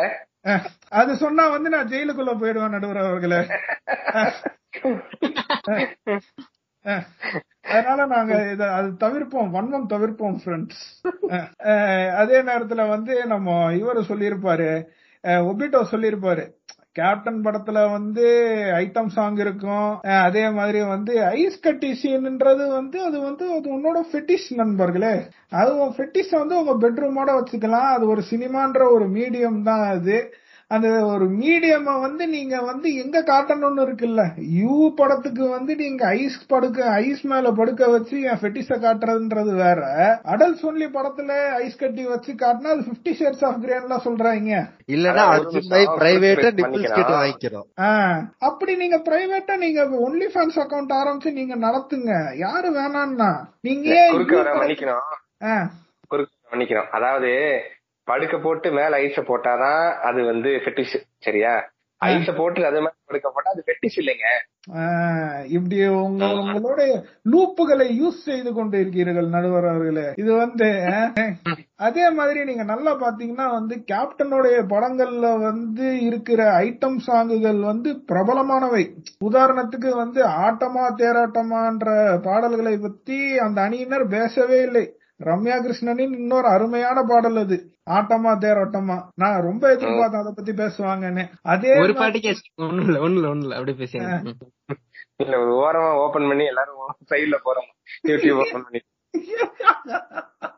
அதே மாதிரி அவருடைய நாட்டுப்பற்று பேசக்கூடிய சேதுபதி ஐபிஎஸ் படத்துல கூட ஸ்கூலை காப்பாத்துறப்போ நடுவுல வந்து நான் மீனாவை விட்டு நான் ஐட்டம் சாங் போட்டு நான் அங்க வந்து நான் டெரரிஸ்ட டிஸ்ட்ராக்ட் பண்ணுவேன். சாத்து நட சாத்துன்னு ஒரு பாட்டை போட்டிருப்பாரு பாருங்க கேப்டன் என்ன ஒரு அருமையான சாங் பிளேஸ்மெண்ட்ன்றாங்க சொல்றாரா? அந்த லிரிக்ஸ பாருங்க சாத்து நட சாத்து. அதுதான் முக்கியமான வார்த்தைகள்ன்ற நானு. இதுல வேற நம்ம சொல்லிருப்பாரு அப்படி அங்க. இதுக்கு மேல திறந்து வைக்க வேணாம். பூட்டிடுங்க. இல்லன்னா கேமரா வந்து கண்டுபிடிச்சு அப்புறம் ஜெயில அடைச்சிருவாங்க அப்படிங்கிற மாதிரியா? நடுவரே நீங்க வந்து நல்லா பாத்தீங்கன்னா நித்யானந்தா மாதிரி யாரும் மாட்டக்கூடாது. Everything is behind the closed doors தான் அப்படின்றாரு அவரு. இல்லன்னா சிசிடிவி மேல துணிய துண்ட போடுறடா அப்படின்றாரு வேற ஒண்ணும் இல்ல. துண்டை மாத்திரம் போட்டுட்டு நீங்க என்ன வேணாலும் பண்ணுங்கன்றாரு. இந்த நேரத்துல வந்து நம்ம இவரு குரேகா சொல்லியிருப்பாரு நான் இந்த படத்தை வந்து நரசிம்மா படத்தை வந்து நாலு தடவை ஸ்கிப் பண்ணாம பாத்திருப்பேன்னு நானும் நாலு தடவை ஸ்கிப் பண்ணாம பார்த்தேன். ஐயா ஐயா திருத்தம் திருத்தம். நான் சொன்னது நான் சொன்ன படம் வந்து கேப்டன் பிரபாகரன் நான் சாரி அரசியலா படத்துல ரெண்டு தடவைக்கு மேல பார்த்தா நான் கோமா போயிருவேன். நான் நரசிம்மா நாலு தடவை ரம்யா கிருஷ்ணனுக்காக பார்த்தேங்க. தேவன் படத்தையே நான் பார்த்தேங்க இல்ல, இல்ல. ரம்யா கிருஷ்ணனுக்காக பாக்கணும்னா யூடியூப்ல உருப்படியும் பாக்க பார்க்கலாம். சொல்லிருக்கலாமே நீங்க எதுக்கு ஃபுல் படத்தை பாத்தீங்க அந்த காலத்துல யூடியூப் ரம்யா கிருஷ்ணன் மேலயா விஜயகாந்த் மேலயா? எனக்கு இப்ப தெரிஞ்சாகணும். இல்லைங்க அந்த காலத்துல வந்து வசதி இல்லைங்க. இறைமறிக்கிறதுக்கு மன்னிக்கணும். காக்குசு வந்து மன்னிக்கணும் வந்து ஒரு காம களஞ்சியமா வாழ்ந்துகிட்டு இருக்காருங்க. ஆமா. இப்படியே நீங்க பாத்தீங்கன்னா அதே மாதிரி நீங்க கேப்டனுடைய மத்த படங்கள்லயும் பார்த்தா அர்ஜுனை விட ஓரளவுக்கு நல்ல ஒரு டிஃபரன்சியேஷனும் கொடுத்திருப்பாரு. இந்த நம்ம குரேக்கா மென்ஷன் பண்ண மாதிரி தேவன் எல்லாம் ஒரு அருமையான ஸ்கிரிப்ட் தான். அருமையா இருக்கும். அந்த படம்லாம் இப்ப பாத்தீங்கன்னா கூட அருண் பாண்டியன் நடிச்சிருப்பாரு அதுல. பயங்கரமான படம். தேவனா இருக்கட்டும் சேதுபதி ஐபிஎஸ் இருக்கட்டும். கேப்டனுடைய படங்களை அட்லி வந்து காப்பி செய்து எடுத்த தெரி படம் மாதிரி இருக்கும். கேப்டனுடைய ஸ்கிரிப்டுகள். என்னதான் வந்து ஒரே போலீஸா இருக்கட்டும் ஒரே இதுவா இருக்கட்டும் கேப்டன் வந்து டிஃபரன்சியேஷன் காட்டுவாரு. ஓகே காக்கசு. இப்ப நீங்க சொல்றது வந்து எனக்கு புரியுது. நீங்க சொல்றது பார்த்தா ரெண்டு பேர் சைடுமே கரெக்டா இருக்கிற மாதிரி இருக்கு. ஆனா நான் ஆல்ரெடி வந்து கேப்டன் சைடு தீர்ப்பு கொடுத்துட்டேன். இப்ப நீங்க கொடுக்கற தீர்ப்பு வந்து இறுதியா இத வந்து டிசைட் பண்ணுங்கறனால உங்களோட தீர்ப்பு கொஞ்சம் கரெக்டா ஃபோக்கஸ் பண்ணி சொல்லுங்க. இல்ல மாதிரா நீங்க சொல்ற மாதிரி ரெண்டு சைடும் வந்து ஈக்குவலா தான் இருக்கு. இந்த சைடு ஒரு ரம்யா கிருஷ்ணனுடைய ஐட்டம் சாங் இருந்தாலும் அந்த சைடு ஒரு ரஞ்சிதாவுடைய ஐட்டம் சாங் இருக்கு. இங்கேயும் வந்து தாய்நாட்டை எப்படியாச்சும் காப்பாத்தணும் அங்கேயும் தாய்நாட்டை காப்பாத்தணும். ரெண்டும் அதே மாதிரி தான் இருக்கு. ஆனாலும் அர்ஜுன் சைடு போகணுமான்னு யோசிக்கிற மாதிரா நானு. என்ன என்ன யோசிக்கிறீங்க? இங்க பாருங்க அஜித் கூட வந்து அர்ஜுன் படம் நடிச்சதுக்காக வந்து ஒரு அணிலா கோவப்பட்டு தீர்ப்பை மாத்தி கொடுக்க பாக்குற ஏன் காக்கசு இதெல்லாம் நியாயமா இருக்கா? நீ ரெக்கார்டிங்க்கு நீ ஓபிட்ட லேட்டா வரும்போது எனக்கு சந்தேகப்பட்டேன். உங்க புத்தி காமிக்கிறீங்கல்ல? இது இதெல்லாம் நியாயமா? சுசி அமைச்சர் சோ போட்டு விடுற அம்பிட்டு போல எரிஞ்சு சாப்பிட்டு போடுறா. நம்ம கிடைக்காத தீர்ப்பு நமக்கு எவனுக்கு கிடைக்கணும்?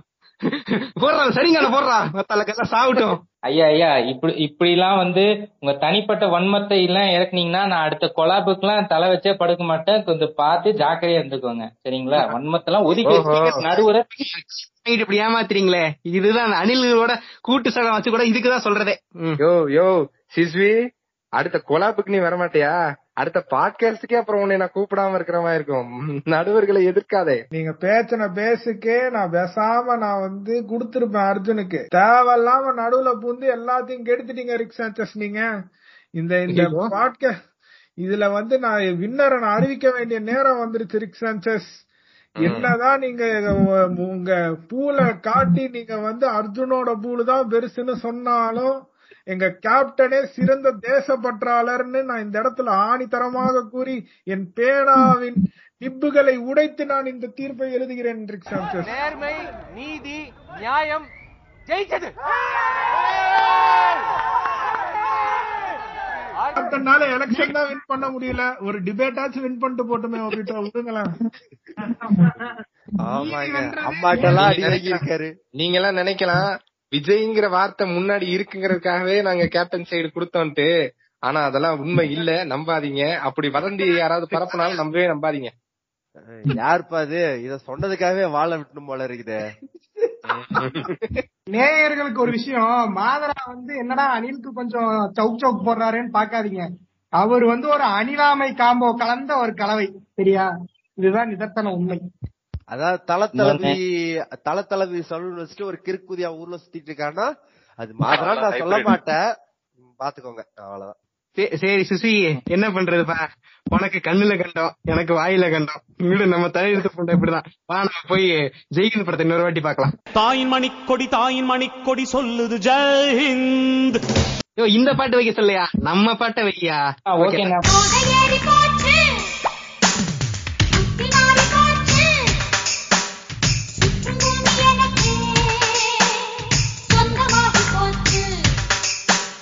சரி இப்ப இந்த டிபேட் எபிசோட வந்து கேட்டிருப்பீங்க. இப்ப இந்த டிபேட் எபிசோட் பண்றதுக்காக ரெண்டு டீம்லயும் சரி நடுவர்களும் சரி பயங்கர ப்ரிப்பரேஷன்ஸ் போனோம். வெறு- இந்த ப்ரிப்பரேஷன்ஸோட எஃபெக்ட்ஸ் எல்லாம் எங்களுக்கு எப்படி இருந்துச்சு அப்படின்னு ஒரு பிஹைண்ட் சீன்ஸ்க்காக ஒரு டவுன்லோடு டிஎல்சி அதாவது டவுன்லோடபிள் கண்டென்ட் மாதிரி எக்ஸ்ட்ரா ஒரு கண்டென்ட் வந்து உங்களுக்கு எக்ஸ்க்ளூசிவா கொடுக்குறோம். இப்ப இந்த கண்டென்ட் குள்ள போவோம். இப்ப இந்த படப்புண்டைகளை வந்து ஒரு மாசத்துக்கு முன்னாடியே இந்த எபிசோட் வந்து பிளான் பண்ணோம். அப்ப அந்த ஒரு மாசமா அந்த படம் லிஸ்ட் எல்லாம் எடுத்து எனக்கு அனுப்புனாங்க. இந்த மாதிரி இந்த படம் எல்லாம் நீங்க பாக்கணும் அப்படின்னு. இந்த படம் எல்லாம் பார்க்கும்போது எனக்கு என்னென்ன கஷ்டம் எல்லாம் வந்துச்சு இப்ப அந்த படம் இன்னும் சொல்ல போனா அந்த படத்துல வந்து நாங்க ஃபர்ஸ்ட் பிளான் பண்ணும்போது இந்த குரூவே இல்ல. வேற மாதிரி கேஸ்டிங்லாம் இருந்துச்சு. உள்ள ராக்லி எல்லாம் இருந்தாரு. இந்த படம் பார்த்ததும் கொரோனால படுத்துட்டாரு. நடுவுல டிபிஎம் வந்து என்கிட்ட வந்து ஆசையா சரி ஒரு நாள் நான் பேசுறேன்னு சொல்லி வாங்கினாரு. டிபிஎம் அது என்னாச்சுன்னு தெரியல. அன்னைக்கு நைட் வந்து என்னால முடியல அலறி அடிச்சு ஓடிட்டாரு. இந்த மாதிரி பலவிதமான இக்கட்டான சூழ்நிலைக்கு நடுவில் இந்த பாட்காஸ்ட் மட்டும் நாங்க பண்ணிருக்கோம் அதனால இந்த அனுபவங்கள்லாம் எப்படி இருந்துச்சுன்னு ஒருத்தங்களா சொல்லிக்கணும்னு ஆசைப்படுறோம். ஓபிட்டோ ஸ்டார்ட் பண்ணுங்க. அதாவது இந்த இந்த படப்புண்டைய வந்து என்னதான் வந்து இவ்வளவு நேரம் நான் சவுக் சவுக் புண்டை கொடுத்திருந்தாலும் பார்த்தா ஒவ்வொரு படமும் ஒவ்வொரு யுகம் மாதிரி அதாவது டூ எக்ஸ்பீட்ல வச்சு பாக்குற புண்டை ஒவ்வொரு படமும் ரெண்டே முக்கால் மணி நேரம். இத்தனை பேர் நீங்க ஒரு- படத்தை வந்து உருட்டிட்டு வந்துட்டான் நான் ஒரு எட்டு படம் எட்டு படம். சும்மா இல்லைங்க எட்டு படம். எட்டு படமும் ரெண்டரை மணி நேரம் ரெண்டே முக்கால் மணி நேரம். புண்டை ஓடுது ஓடுது ஓடுது ஆபீஸ்ல ஓடுது பிரேக்ல ஓடுது வீட்ல ஓடுது எல்லா இடத்துக்கும் ஓடிக்கிட்டே இருக்கு. முடிய மாட்டேங்குதுங்க. ரொம்ப பாதிக்கப்பட்டிருக்கீங்க போல ஒபிட்டோ நீங்க. ரோசின்லாம் போட்டு படுத்திருந்தேங்க நானு. அந்த அளவுக்கு தலைவலி புண்டை இந்த ஜெய்ஹிந்த் பாக்குறப்பலாம் கிரிஞ்சு தாங்கல. அப்படியே அந்த டெம்பரேச்சர் தெர்மாமீட்டர் உடஞ்சுக்கிட்டு அந்த மெர்க்குரி வெளில வந்துச்சுன்னா எப்படி இருக்கும்? அந்த மாதிரிதான் எனக்குலாம் இருந்துச்சு. கேப்டன் படம் நரசிம்மாலாம் கொஞ்ச நாளைக்கு முன்னாடி நான் தான் ட்ரோல் புண்டே போட்டிருந்தேன். பார்த்தா இப்ப அந்த படத்துக்கு நானே சவு சவு கொடுக்க வேண்டியதா போச்சு. மொத்தத்துல எல்லாமே ஒரு சூத்தடியா அமைஞ்சிருச்சுங்க எனக்கு. சரி உங்களோட கஷ்டங்களை சொல்லிட்டீங்க. அடுத்தது இந்த- இந்த சைடுல இந்த சுசி உங்களோட கருத்து சொல்லுப்பா. சரிங்க. காலைல இப்ப நீங்க சொல்லிதான் தெரியுது இந்த மாதிரி இந்த பிளான்லாம் ஒரு ஒரு மாசத்துக்கு முன்னாடி போச்சுன்னு நான் அப்பவே நெஞ்ச புடிச்சிட்டேன் ஃப்ரெண்ட்ஸ் கா காலைல நல்லா தூங்கிட்டு இருக்கேன் நண்பர்களே. ஒருத்தர் கால் பண்ணாரு. வேற யாரும் இல்ல. மாதரா தான். இந்த மாதிரி கால் பண்ணி தம்பி இந்த மாதிரி இன்னைக்கு ஒரு பாட்காஸ்ட் பண்றோம்ப்பா இந்த மாதிரி இதுதான் டாபிக்னாரு சரி ஓகே நல்ல இதான் போல அப்படின்ட்டு ஒரு லிஸ்ட் கொடுத்தாருங்க. ஒரு எட்டு படம் கிட்ட. அது முத இந்த ஜெய்ஹிந்து பார்த்து கூட ஓரளவுக்கு தப்பிச்சிட்டேன்னு வச்சுக்கோங்களேன். அடுத்து சுபாஷ்னு ஒரு படம் அது எப்படியோ முட்டி மோதி அதையும் கடந்துட்டேன். இந்த கோத்தா குருதி புனல்னு ஒரு படங்க. அது ஒரு டூ எக்ஸ்ல வச்சுமே இழுக்குது இழுக்குது இழுத்துக்கிட்டே இருக்குது. அதுல அர்ஜுன் இருக்கானா இல்லையான்னு கூட தெரியலங்க. இந்த காமல் புண்டவன் தான் நடுவில் நடுவில் வந்துட்டு இருக்கான். வீரன்னா என்ன தெரியுமா? என் பூல் சைஸ் என்னன்னு தெரியுமான்ட்டு அவன் வேற டைலாக்கு நாசர் கூட சேர்ந்து. எனக்கெல்லாம் நான் ரிக்கு கிட்ட வேற தனியா புலம்பிட்டு இருந்தேன். ஏங்க ஒத்த தலைவலியா இருக்குங்க இந்த படம்லாம் பார்த்து பேட்டரி போட்டு உம்புறானுங்க அப்படின்ட்டு புலம்பிட்டு இருக்கேன் ரிக்கி கிட்ட. அவரு எப்பா எப்பா இப்படி கொஞ்சம் இப்படியா பாத்துக்கப்பான்ட்டு ஒரு வழியா ஏதோ முட்டு கொடுக்குறேன் இப்ப முட்டு கொடுத்தாங்க முடியலங்க. சத்தியமா முடியலங்க. வேணாம் விட்டுருங்க. நீங்க கொலாபு கூப்பிட்டதும் போதும் நான் வந்து ஊமனதும் போதும். சரி. நான் நான் பேசவா? அடுத்து. இப்ப நீங்க எல்லாம் சொல்றீங்க இந்த மாதிரி வந்து படத்தை வந்து நாங்க பார்த்தோம். எல்லாரும் எனக்கு தெரிஞ்சு ஒரு குவைட்டான ஆம்பியன்ஸ்ல உட்காந்து பார்த்திருப்பீங்க இல்லைன்னா ஒரு க்ளோஸ் என்விரான்மெண்ட்ல உட்காந்து பார்த்திருப்பீங்க ரைட்டா ஆனா என்னோட ஒர்க் நேச்சர் வந்து நான் வந்து ரொம்ப டிராவல் பண்ண வேண்டியது இருக்கும் சரியா? பஸ்ல வந்து ஹெட்போனை போட்டுக்கிட்டு பஸ்லயும் ட்ரெயின்லயும் நான் இதை பாத்துக்கிட்டு இருக்கேன். என்னை பாக்குறவன் வேற மாதிரி பாக்குறான் நான் இத்தனை நாளா இன்னைக்கு? ஆமா. கொம்பன் படம் பாக்குறவன் அவன் பாத்துட்டு இருப்பான் ஜட்ஜ் பண்ணிட்டு இருப்பேன். இப்ப அவன்லாம் என்னைய பார்த்து ஜட்ஜ் பண்றான் என்னடா இந்த படத்தை போய் பாத்துட்டு இருக்காங்க இவ்வளவு சீரியஸா வேற பாத்துட்டு இருக்கானேடா அப்படிங்கிற மாதிரி பார்த்தா இதெல்லாம் பெரும் மன உளைச்சல் ஆயிடுச்சு சரியா? கூப்பிடுறதே எப்ப அங்கிள் கொஞ்சம் தள்ளிக்கங்க அங்கிள் நான் வரைக்கும் ஸ்டாப் வந்துருச்சுன்றானே. டேய் என்னடா அங்கிள் முடிவு பண்ணிட்டீங்க இந்த படத்தை பாக்குறதுக்காக? பூமர்னு நினைச்சானுங்க போல இருக்கு. அந்த அளவுக்கு என்னோட இமேஜே ஓரளவுக்கு ஸ்பாயில் பண்ணி விட்டுருச்சு. இப்ப இதுல நீங்க சொல்றீங்கல்ல இந்த படம் எல்லாம் பார்க்கும்போது எனக்கு தலைவலிச்சது எல்லாம். எங்கால் ஒருத்தர் வந்து மனசு வெறுத்து போய் இந்த பாட்காஸ்ட் பக்கமே நான் வரமாட்டேன் தலை வச்சு படுக்க மாட்டேன்னு சொல்லி போயிட்டார். அந்த அளவுக்கு சாஸ்கே வந்து டார்ச்சர் பண்ணிருக்கு ஏன்னா முத வந்து சாஸ்கே தான் இதுல பேசுற மாதிரி இருந்துச்சு. அதுக்கப்புறம் வந்து எப்படி அங்க ராக்லி எஸ்கேப் ஆனாரோ அதே மாதிரி இங்க வந்து எங்க சாஸ்கே எஸ்கேப் ஆயிட்டாரு. இன்னுமே எங்களால அவரை தேடி பிடிக்க முடியல. அந்த அளவுக்கு நாட் ரீச்சபிள் கண்டிஷன்ல இருக்காரு. சரியா? இனி அவர் எப்படி தேடி பிடிச்சு நாங்க எபிசோடுக்குள்ள கொண்டு வருவோம்னு தெரியல. ம். அதுதான் நாங்க பட்ட பாடு. இந்த எபிசோடுக்காக இப்ப வரைக்கும் போன் பண்ணா எடுக்க மாட்டாங்க மனுஷன். இது இது- ராக்லி உருப்படி மேல. ஃபேக்கா ஒரு கோவிட் சர்டிபிகேட்டே வாங்கி எங்களுக்கு போட்டோ பாருங்க. வர முடியாது. ப்ளீஸ் அடுத்தது குறைக்கோ உங்களோட வழிகளை இது பண்ணுங்க எப்படி டிபிஎம் எப்படி அழகா உங்களை நேக்க இதுல மாட்டி விட்டாரு அப்படிங்கிற அந்த அருமையான தருணத்தை வந்து நல்லா. ஐயா எங்களுக்கு இருக்கு. அப்படின்னா நீங்க வந்து போன மாசம் அதாவது ஜூலை மாசம் முப்பத்தொன்னாம் தேதிக்கு போகணும் சரிங்க அன்னைக்குதான் வந்து டிபிஎம் எல்லாம் எல்லாத்தையும் சொல்லிட்டு அப்பா நான் இந்த மாதிரி ஒரு ட்ரெக்கிங் போறேன் அப்படின்னு சொல்லிட்டு கிளம்புறேன் போயிட்டு அங்க ட்ரெக்கிங் முடிஞ்ச பிறகே என் குரல் எந்த தடவை எவ்வளவு தூரம் ஓக்கப்பட்டதுன்னு டிபிஎம்க்கு தெரியும். சரிங்க. ஒன்னாம் தேதி காய்ச்சல்ல படுத்தேன் ரெண்டாம் தேதி டாக்டர்கிட்ட போய் நாலு குத்து சூத்துலயே நாலு ஊசி குத்திட்டு வந்தேன். வந்து வீட்டுல வந்து அக்கடான்னு படுக்கும்போது மெசேஜ் பண்றாப்ல சென்சே இல்ல குறைக்கோ. இவங்க ரெண்டு பேர்ல யாராவது ஒருத்தர் டிஎம்ஏ வந்து இந்த மாதிரி ஒரு கொலாப் கூப்பிட்டு இருக்காங்க போகணும் அப்படிங்கிறாரு. சரி சென்சே போய்க்குவாருன்னு சொல்லி நான் இழுத்து பொத்திக்கிட்டு அடுத்து மெசேஜ் பண்றேன் டிஎம் பண்ணிட்டு எப்பா ஒபிட்டோ எல்லாம் இருக்காரு. நீ போனாதான்ப்பா சரியா இருக்கும். நீ போ அப்படிங்கிறாரு. அதாவது என்ன சொல்லியிருக்காருன்னா மிரட்டிட்டு என்னை அனுப்பிச்சு விட்டுருக்காரு. நீ இவன் நீ போறியான்னு கேக்கல. நீ போற. ஐயோ, என்னையா மிரட்டெல்லாம் செய்யற சரி போறேன் அப்படின்னு சொல்லிட்டு வந்து உக்காந்துருக்கிறேன் நானு. சரி இது ஒண்ணு நடக்குதா? அதுக்கடுத்து நான் என்ன பண்ணேன்னா அப்படியே அவர் ஒரு லிஸ்ட் கொடுத்தாரு. தீரனு நரசிம்ம சேதுபதினு சொல்லிட்டு ஒரு எட்டு படம் லிஸ்ட் கொடுத்தாரு. அப்புறமேல வாஞ்சிநாதன்ங்கிற படத்தை நான் இந்த லிஸ்ட்ல ஏத்துக்கிட்டேன். எடுத்துட்டு என்ன பண்ணேன்னா நம்மளுக்கு உடம்பு சரியில்லை. அகண்டா படம் இருக்குதுல அகண்டா அந்த படம் வந்து ஹாட் ஸ்டார் ரிலீஸ் ஆகும்போது எனக்கு காய்ச்சல். சரியாச்சு. நைட்டு வந்து போர் அடிக்குதுன்னு சொல்லி அகண்டா பார்த்தேன். அடுத்த நாள் பார்த்தா நூத்தி ரெண்டு டிகிரி காய்ச்சல் ஏறிடுச்சு எங்க பாலகிருஷ்ண ஐயாவோட எஃபெக்ட்டுங்க அதெல்லாம் பாளைய பாளைய எஃபெக்ட் அதான் அந்த ம். பாளைய எஃபெக்ட் விஜயகாந்த் மூலியமா வந்துடக்கூடாதுன்னு சொல்லி அதுல ரொம்ப சுதாரிப்பா இருந்து என்ன பண்ணேன்னா நான் வந்து ஒரு நாலு படம் அந்த கிளாசிக் விஜயகாந்த் படங்கள்லாம் இருக்குதுல்ல. இந்த புலன் விசாரணை கேப்டன் பிரபாகரன் தேவன் விஜய் சேதுபதி ஐபிஎஸ். அப்புறம் வாஞ்சிநாத் இந்த அஞ்சு படத்தை நான் சூஸ் பண்ணிட்டு இந்த கிரிஞ்சா இருக்கிற மாதிரி இருக்கிற மத்த படத்தெல்லாம் ஒபிட்டோ மேல தள்ளி விட்டேன். இந்த நரசிம்மா இந்த படத்தெல்லாம் வந்து ஒபிட்டோ பக்கம் தள்ளி விட்டு நான் சேஃப் ப்ளே பண்ணிட்டேன்.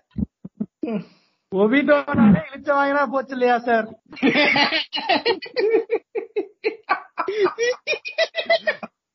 எனக்கு ஆச்சரியா கொஞ்சம் கொஞ்சம் அண்ணனுக்காக கொஞ்சம் அடி வாங்கிக்கப்பா.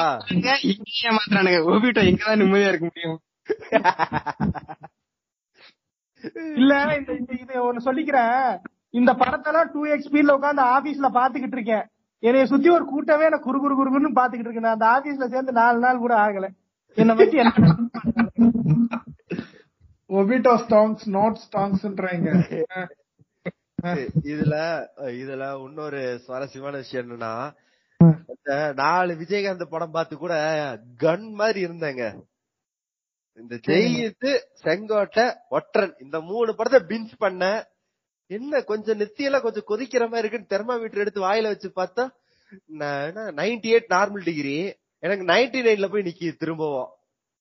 வாங்கடா அப்படின்னு சொல்லிட்டு திரும்ப போய் இழுத்து ஒரு பேராசிட்டமால போட்டு தூங்கி எந்திரிச்சு காய்ச்சல குறைச்சிட்டு வந்து உட்காந்து ஒற்றன்ல உங்களுக்கு வந்து சின்ன வீடா வரட்டுமா பெரிய வீடா வரட்டுமான்னு அந்த பாட்டை பார்த்துட்டு நீங்க சூடா இருக்குங்க உடம்பு. வேற ஒண்ணும் இல்லைங்க.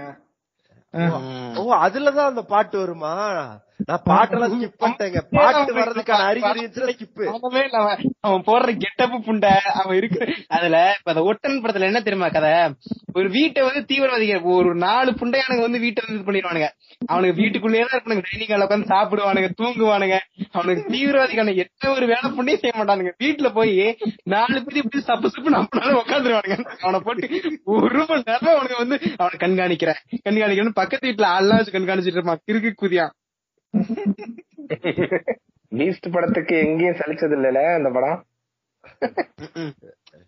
ஏங்க பீஸ்ட் ஐயா. மால்ல எடுத்த படம். சரிங்களா. மாலுக்கு வீடுக்கு நிறைய அணில் அணில் மனசெல்லாம் குளிர்விக்கிற மாதிரி நான் ஒரு விஷயம் சொல்லிட்டா ஒன்றரைக்கு பீஸ்ட் ஆயிரம் மடங்கு எவ்வளவோ பரவாயில்ல.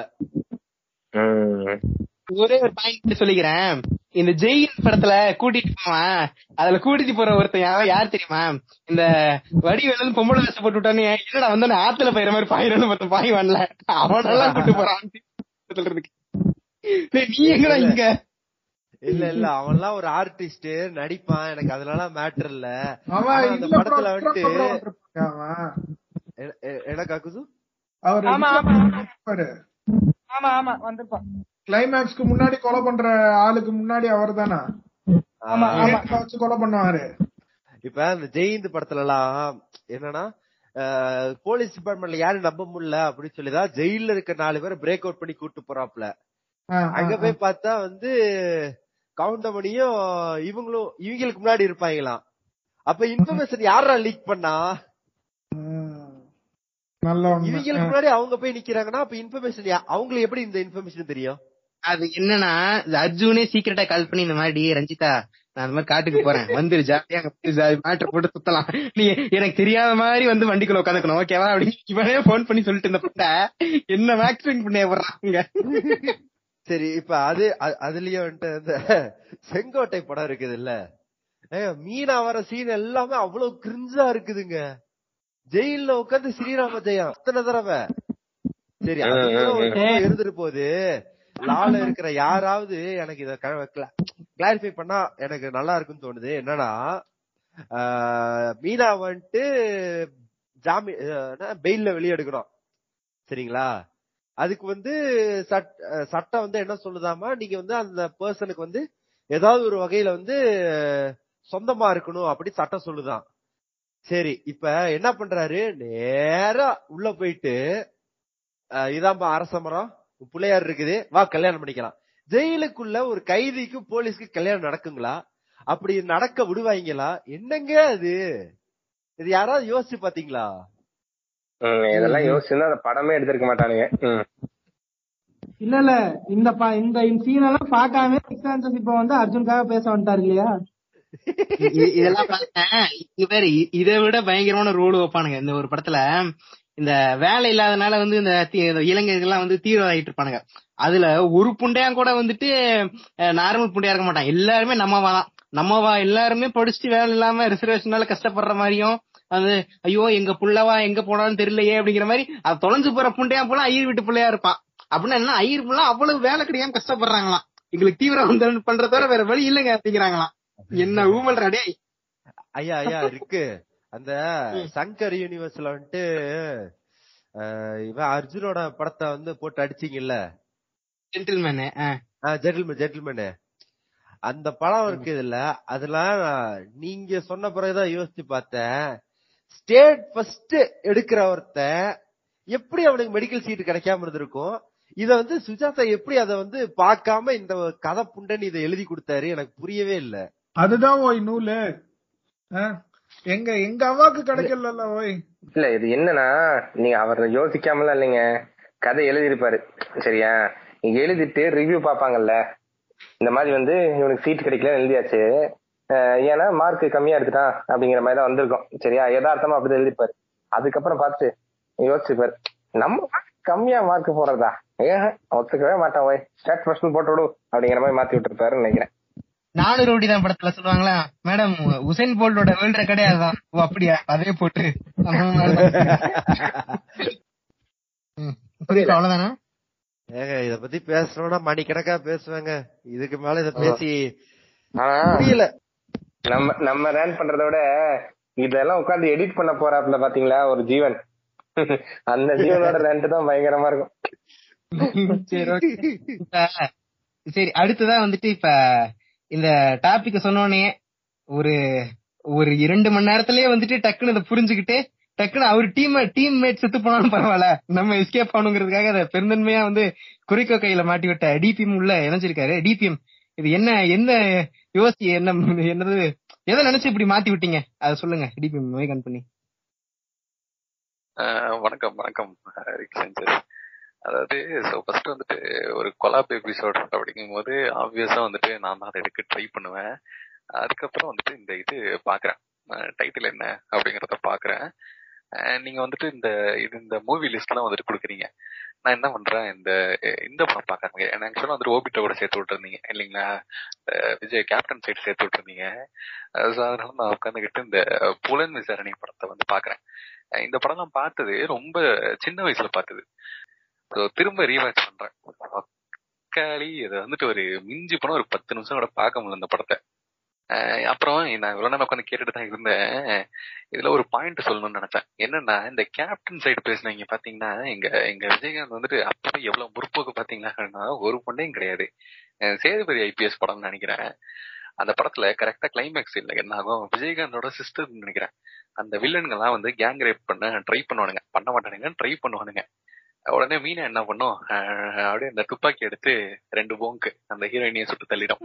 கொண்டுடும் சோ அங்கேருந்து விஜயகாந்த் வருவாரு. வந்துட்டு என்னடா அங்க அப்பா போட்டுக்க மாலை போட்டு வச்சிருக்கீங்க மாதிரி என்னடா என் தங்கச்சியா காணும்? அப்படின்னு சொல்லிட்டு கேட்கணும் கேட்பாரு. அப்ப மீனா சொல்லுவாங்க அவளோட மானம் வந்துட்டு அந்த வில்லன்களால பறிப்போக பறிப்போகிற நிலைமையில இருந்துச்சு. அதனால நான் அவளோட உயிரெடுத்து அவ மானத்தை காப்பாத்திட்டேன். ரேப் பண்ண சுட வேண்டியதான்னு கேக்குறேன். இல்ல ஆக்சுவலா பாத்தீங்கன்னா வில்லனுங்க கேங்கா இருப்பானுங்க. நிறைய பேர் இருப்பானுங்க. அதனால வந்துட்டு அப்படியே சாமர்த்திய பண்ணியா செயல்படுறேன் அப்படின்னு சொல்லிட்டு மீனா வந்துட்டு அந்த ஒரு பொண்ண இருந்த ஒரு புல்லட்னு நினைக்கிறேன். அந்த ஒரு புல்லட் யூஸ் சுட்டா மயத்தெல்லாம் அறிவு பண்ண கூட இல்ல. ஆமா. விட்டுரும் இவரும் வந்துட்டு அதுக்கு பெருசாலாம் ரியாக்ட் பண்ண முடியாது. இப்ப என்ன அந்த தங்கச்சி செத்துட்டாளா? நோ இஷ்யூ நோ இஷ்யூப்பா பரவாயில்ல அந்த இந்த ரேப் பண்ண வந்தவங்க நெக்ரோஃபைலா தேங்க்ஸ் அப்படிங்கிறாங்க திரும்பி.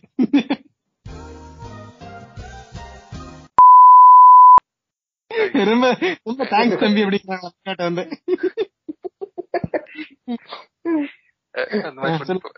இதெல்லாம் பாக்குறேன். இந்த சீன் எல்லாம் பாக்குறேன். இந்த இதெல்லாம் ஒரு படம் பண்றேன்னு உட்காந்து நான் திரும்ப ரீவாச் பண்றதுக்கு நான் வந்துட்டு பரவாயில்ல நான் லிஜெண்ட் படத்தை இன்னொரு வாட்டி பாத்துட்டு போயிடலாம் அப்படின்னு சொல்லிட்டு நான் என்ன பண்ணிட்டேன்? சரி ஆனா இப்ப நமக்கு சொல்லிட்டேன் இப்ப என்ன பண்றது அப்படின்னு சொல்லிட்டு யோசிச்சுட்டு இருந்தேன். அப்பதான் தேல்பத்ரி சிங் அப்படின்னு சொல்லிட்டு நம்ம குறைக வரவே வர வெள்ளிக்கிழமை பாட்காஸ்ட் பண்ணணும் எங்க எது ஏதாவது பாட்காஸ்ட் பண்ணீங்களா? எங்க கன்சிஸ்டன்சி முக்கியங்க வழக்கமான அந்த இதெல்லாம் எடுத்துட்டு வந்தாரு சரி இவர் தான் சரியான ஆளா இருப்பாரு அப்படின்னு சொல்லிட்டு குறைக உங்களுக்கு ஒரு பாட்காஸ்ட் இருக்கு அப்படின்னு சொல்லிட்டு அனுப்பி விட்டேன் ஆக்சுவலா குறைக என்ன நினைச்சிட்டு இருக்காரு அப்படின்னா நான் வந்துட்டு சென்சிக்கும் குறைகோவுக்கும் காமனா வந்துட்டு இந்த ஆப்பர்ச்சுனிட்டியை கொடுத்து அதுக்கப்புறம் குறைகோ போக சொன்ன மாதிரி நினைச்சிட்டு இருக்காரு ஆக்சுவலா நான் சென்சி கிட்ட முன்னாடியே வாட்ஸ்அப்ல சொல்லிட்டேன் இந்த டாபிக் நீங்க எடுக்காதீங்க தலைவலி பிடிச்ச வியாபாரம் அந்த ஆளை எடுத்துக்கிட்டு சொல்லிட்டேன்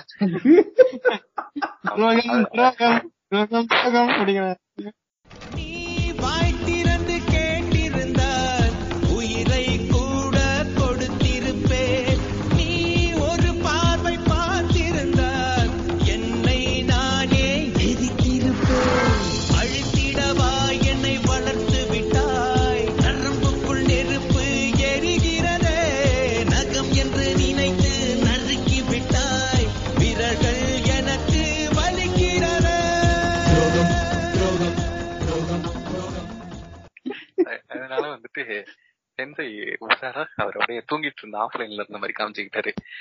குறைகம் வந்து மாட்டிக்கிட்டாரு. இப்ப இந்த எபிசோட வெற்றிகரமா முடிச்சிருக்கீங்க. நான் கேட்டுட்டு இருந்தேன் நான் பாதியில தான் வந்தேன் கேட்டுட்டு இருந்தேன் நல்லா தான் இருந்துச்சு. அது இதை சூப்பரா பண்ண அந்த நம்ம மாடர்ன் அக்காட்டஸ்கி டீம் அப்புறம் நம்ம வீர வச்சிகா டீம் அப்புறம் வந்துட்டு நம்ம குறைகோ ஒரு தன்னோம்பு காமரேஜ் கமிட்டி எல்லாருக்கும் சூப்பரா பண்ணீங்க ஃப்ரெண்ட்ஸ் கங்க்ராட்ஸ் நன்றி நன்றி. அதாவது பிளான் செய்து ஓத்து விட்டார்கள். ம். அரே டிபிஎம் ஒரு நாள் உனக்கு ஆகும் நான் ஆக்குவேன். ஆமையாக ஃபீல் கேக்குறேன். பண்ணுகிறாராம் குறைக்கும். நன்றி இப்ப அஹ், அடுத்ததா இப்ப வேலை அதாவது வேலை ஒர்க் ப்ரெஷர் ரொம்ப இருக்குன்னு சொல்லிட்டு வேலையை விட்டுட்டு வீட்ல இருந்தாரு. சரி அப்படின்னு சொல்லிட்டு இந்த டாபிக் நாங்க யோசிச்சுட்டு இருந்தோம். சரி இந்த மாதிரி டாபிக் ஆகுச்சோ என்ன அந்த ஒரு சைடு பேசுறீங்களா? கம் விஜயகாந்த் சைடோ இல்ல அர்ஜுன் சைடோ பேசுறீங்கன்னு கேட்டேன். என்னன்னு தெரியல அடுத்த மண்டேல தான் நான் வேலைக்கு போக ஆரம்பிச்சேன். எனக்கு இந்த சைட் பேசலாம் எனக்கு நடுவர் கொடுத்துருங்க அப்படின்னு சொல்லிட்டு அலறி அடிச்சு வீட்டுல உட்காந்துருந்து வேலைக்கு போக வச்சிருக்க அளவுக்கு இந்த டாபிக் எப்படி உங்களை பாதிச்சது காக்கசோ இல்லங்க யோசிச்சேன் டே காக்கசோ மத்தது மாதிரி பண்ண முடியாதடா. ஒருத்தனுக்கு ஊம்பு கொடுக்கணும்னா அத்தனை படத்தை பார்க்கணும். இவன் இவன் நடுவுல போட்ட எல்லா ரோஸ்ட்டுக்கும் படம் வந்து இவங்க எல்லாம் ஒரு நாள்ல பாத்துருவாங்க நான் இழுத்தடிப்பேன். எங்க நாளைக்கு ரெக்கார்ட் பண்ணுவோமா? நாளைக்கு மத்தியானம் பண்ணுவோமா நாளைக்கு ராத்திரி பண்ணலாமான்னு இழுத்தடிச்சிட்டு இருப்பேன் சரி எட்டு படம் ஒன்பது படம் லிஸ்ட்ல வருது. இதுக்கு என்ன சரியான வழின்னு பார்த்தேன். நடுவரா இருந்துக்கிறேன் ஐயான்ட்டேன் ஜாலியா அவரும் சரின்னு ஒத்துக்கிட்டாரு. ஒத்துக்கிட்டதுக்காகவே எங்க கழக தலைவர்களுக்கு ஒரு நன்றியை விட்டு பார்ட்டிசிபேட் பண்ணவங்க எல்லாரும் வந்து அருமையா பண்ணியிருந்தீங்க. ஒரு புதுமையான முயற்சின்னு சொல்ல முடியாது. சும்மி கிட்ட இருந்து கடன் வாங்கி பண்ண இதுதான் இது. வீர உச்சிகாவுக்கு வந்து நன்றி சொல்ல கடமைப்பட்டிருக்கிறேன் இந்த நேரத்துல. எங்க கூட வந்து கொலா பண்றதுக்கு நன்றி. அதே மாதிரி காம்ரேட் கமிட்டில இருந்து நம்ம குரேகாவா இருக்கட்டும் ப்ரொஃபஸரா இருக்கட்டும் ப்ரொஃபஸர் வந்து நம்ம கூப்பிடாமலாம் வந்துருவாரு. ஒரு உதவினா போதும். நான் இங்க வரேன். தோ வந்துட்டேன்ற மாதிரி வந்து நிப்பாரு. நம்ம ப்ரொஃபஸருக்கு நன்றி. அதே மாதிரி இங்க ரெக்கார்டிங்ல நம்ம டீமை சார்ந்தவங்க எல்லாம் உட்காந்துருக்காங்க பொங்கல் வடகரியா இருக்கட்டும் அல்பமா அலபமா கிடவா இருக்கட்டும். நிறைய பேர் உக்காந்துருந்தாங்க இல்ல அவங்களும் யோசிச்சிருப்பாங்க. இந்த புண்டை யாருக்கு தலையில எடிட்டிங் கட்ட போறாங்கன்னு யோசிச்சுட்டு அவங்களும் ஓடிட்டாங்க. வேற ஒண்ணும் இல்ல. அந்த பயம்தான். வேற ஒண்ணும் இல்ல. அதனால வந்து எல்லாருக்கும் நன்றி. ஃபர்ஸ்ட் வந்து கொலாபரேஷன் கூப்பிட்டதுக்கு. என்னையும் ஒரு ஆளா மதிச்சு ஜட்ஜா ஏத்துக்கினதுக்கு நன்றி. நன்றி மக்களே நன்றி. ஆமா வேற சாய்ஸே குடுக்கல நான் ஜட்ஜா தான் உட்காருவேன் இதுக்காக நான் வேலைக்கு போய் சேர்ந்துக்கிட்டேன். என்ன கொடுக்குறது? சரி ஓகே இப்ப இந்த இடத்துல நான் ஒன்னே ஒண்ணு சொல்லிக்கிறேன். எல்லாரும் பார்ட்டிசிபேட் பண்ணீங்க.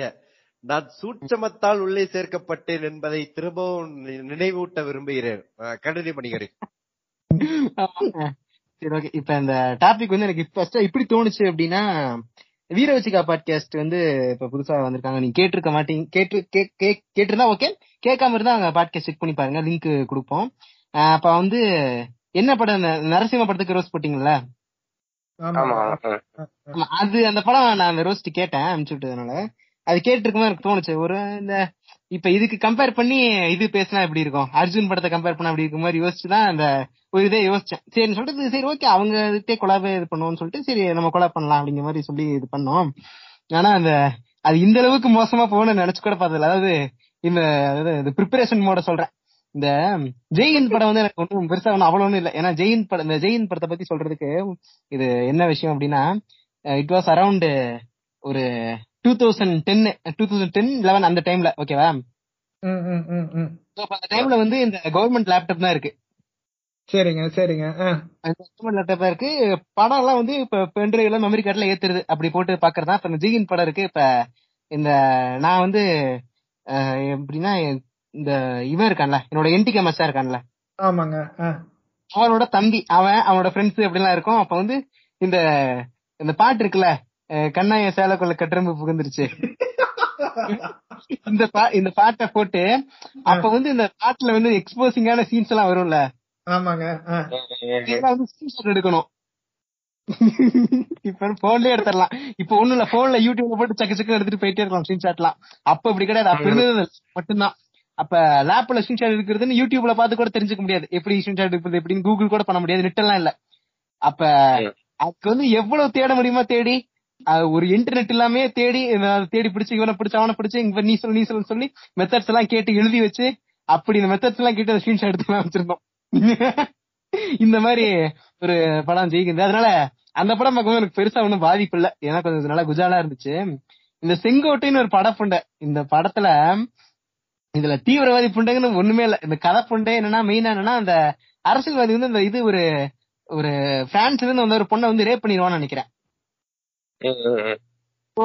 ரிவெஞ்ச் மாதிரியே தான் போய்கிட்டு இருக்கும். லைட்டா அங்கங்க தீவிரவாதிகள் லைட்டா தூவி தான் விட்டுருப்பானுங்க. அவ்வளவுதான்.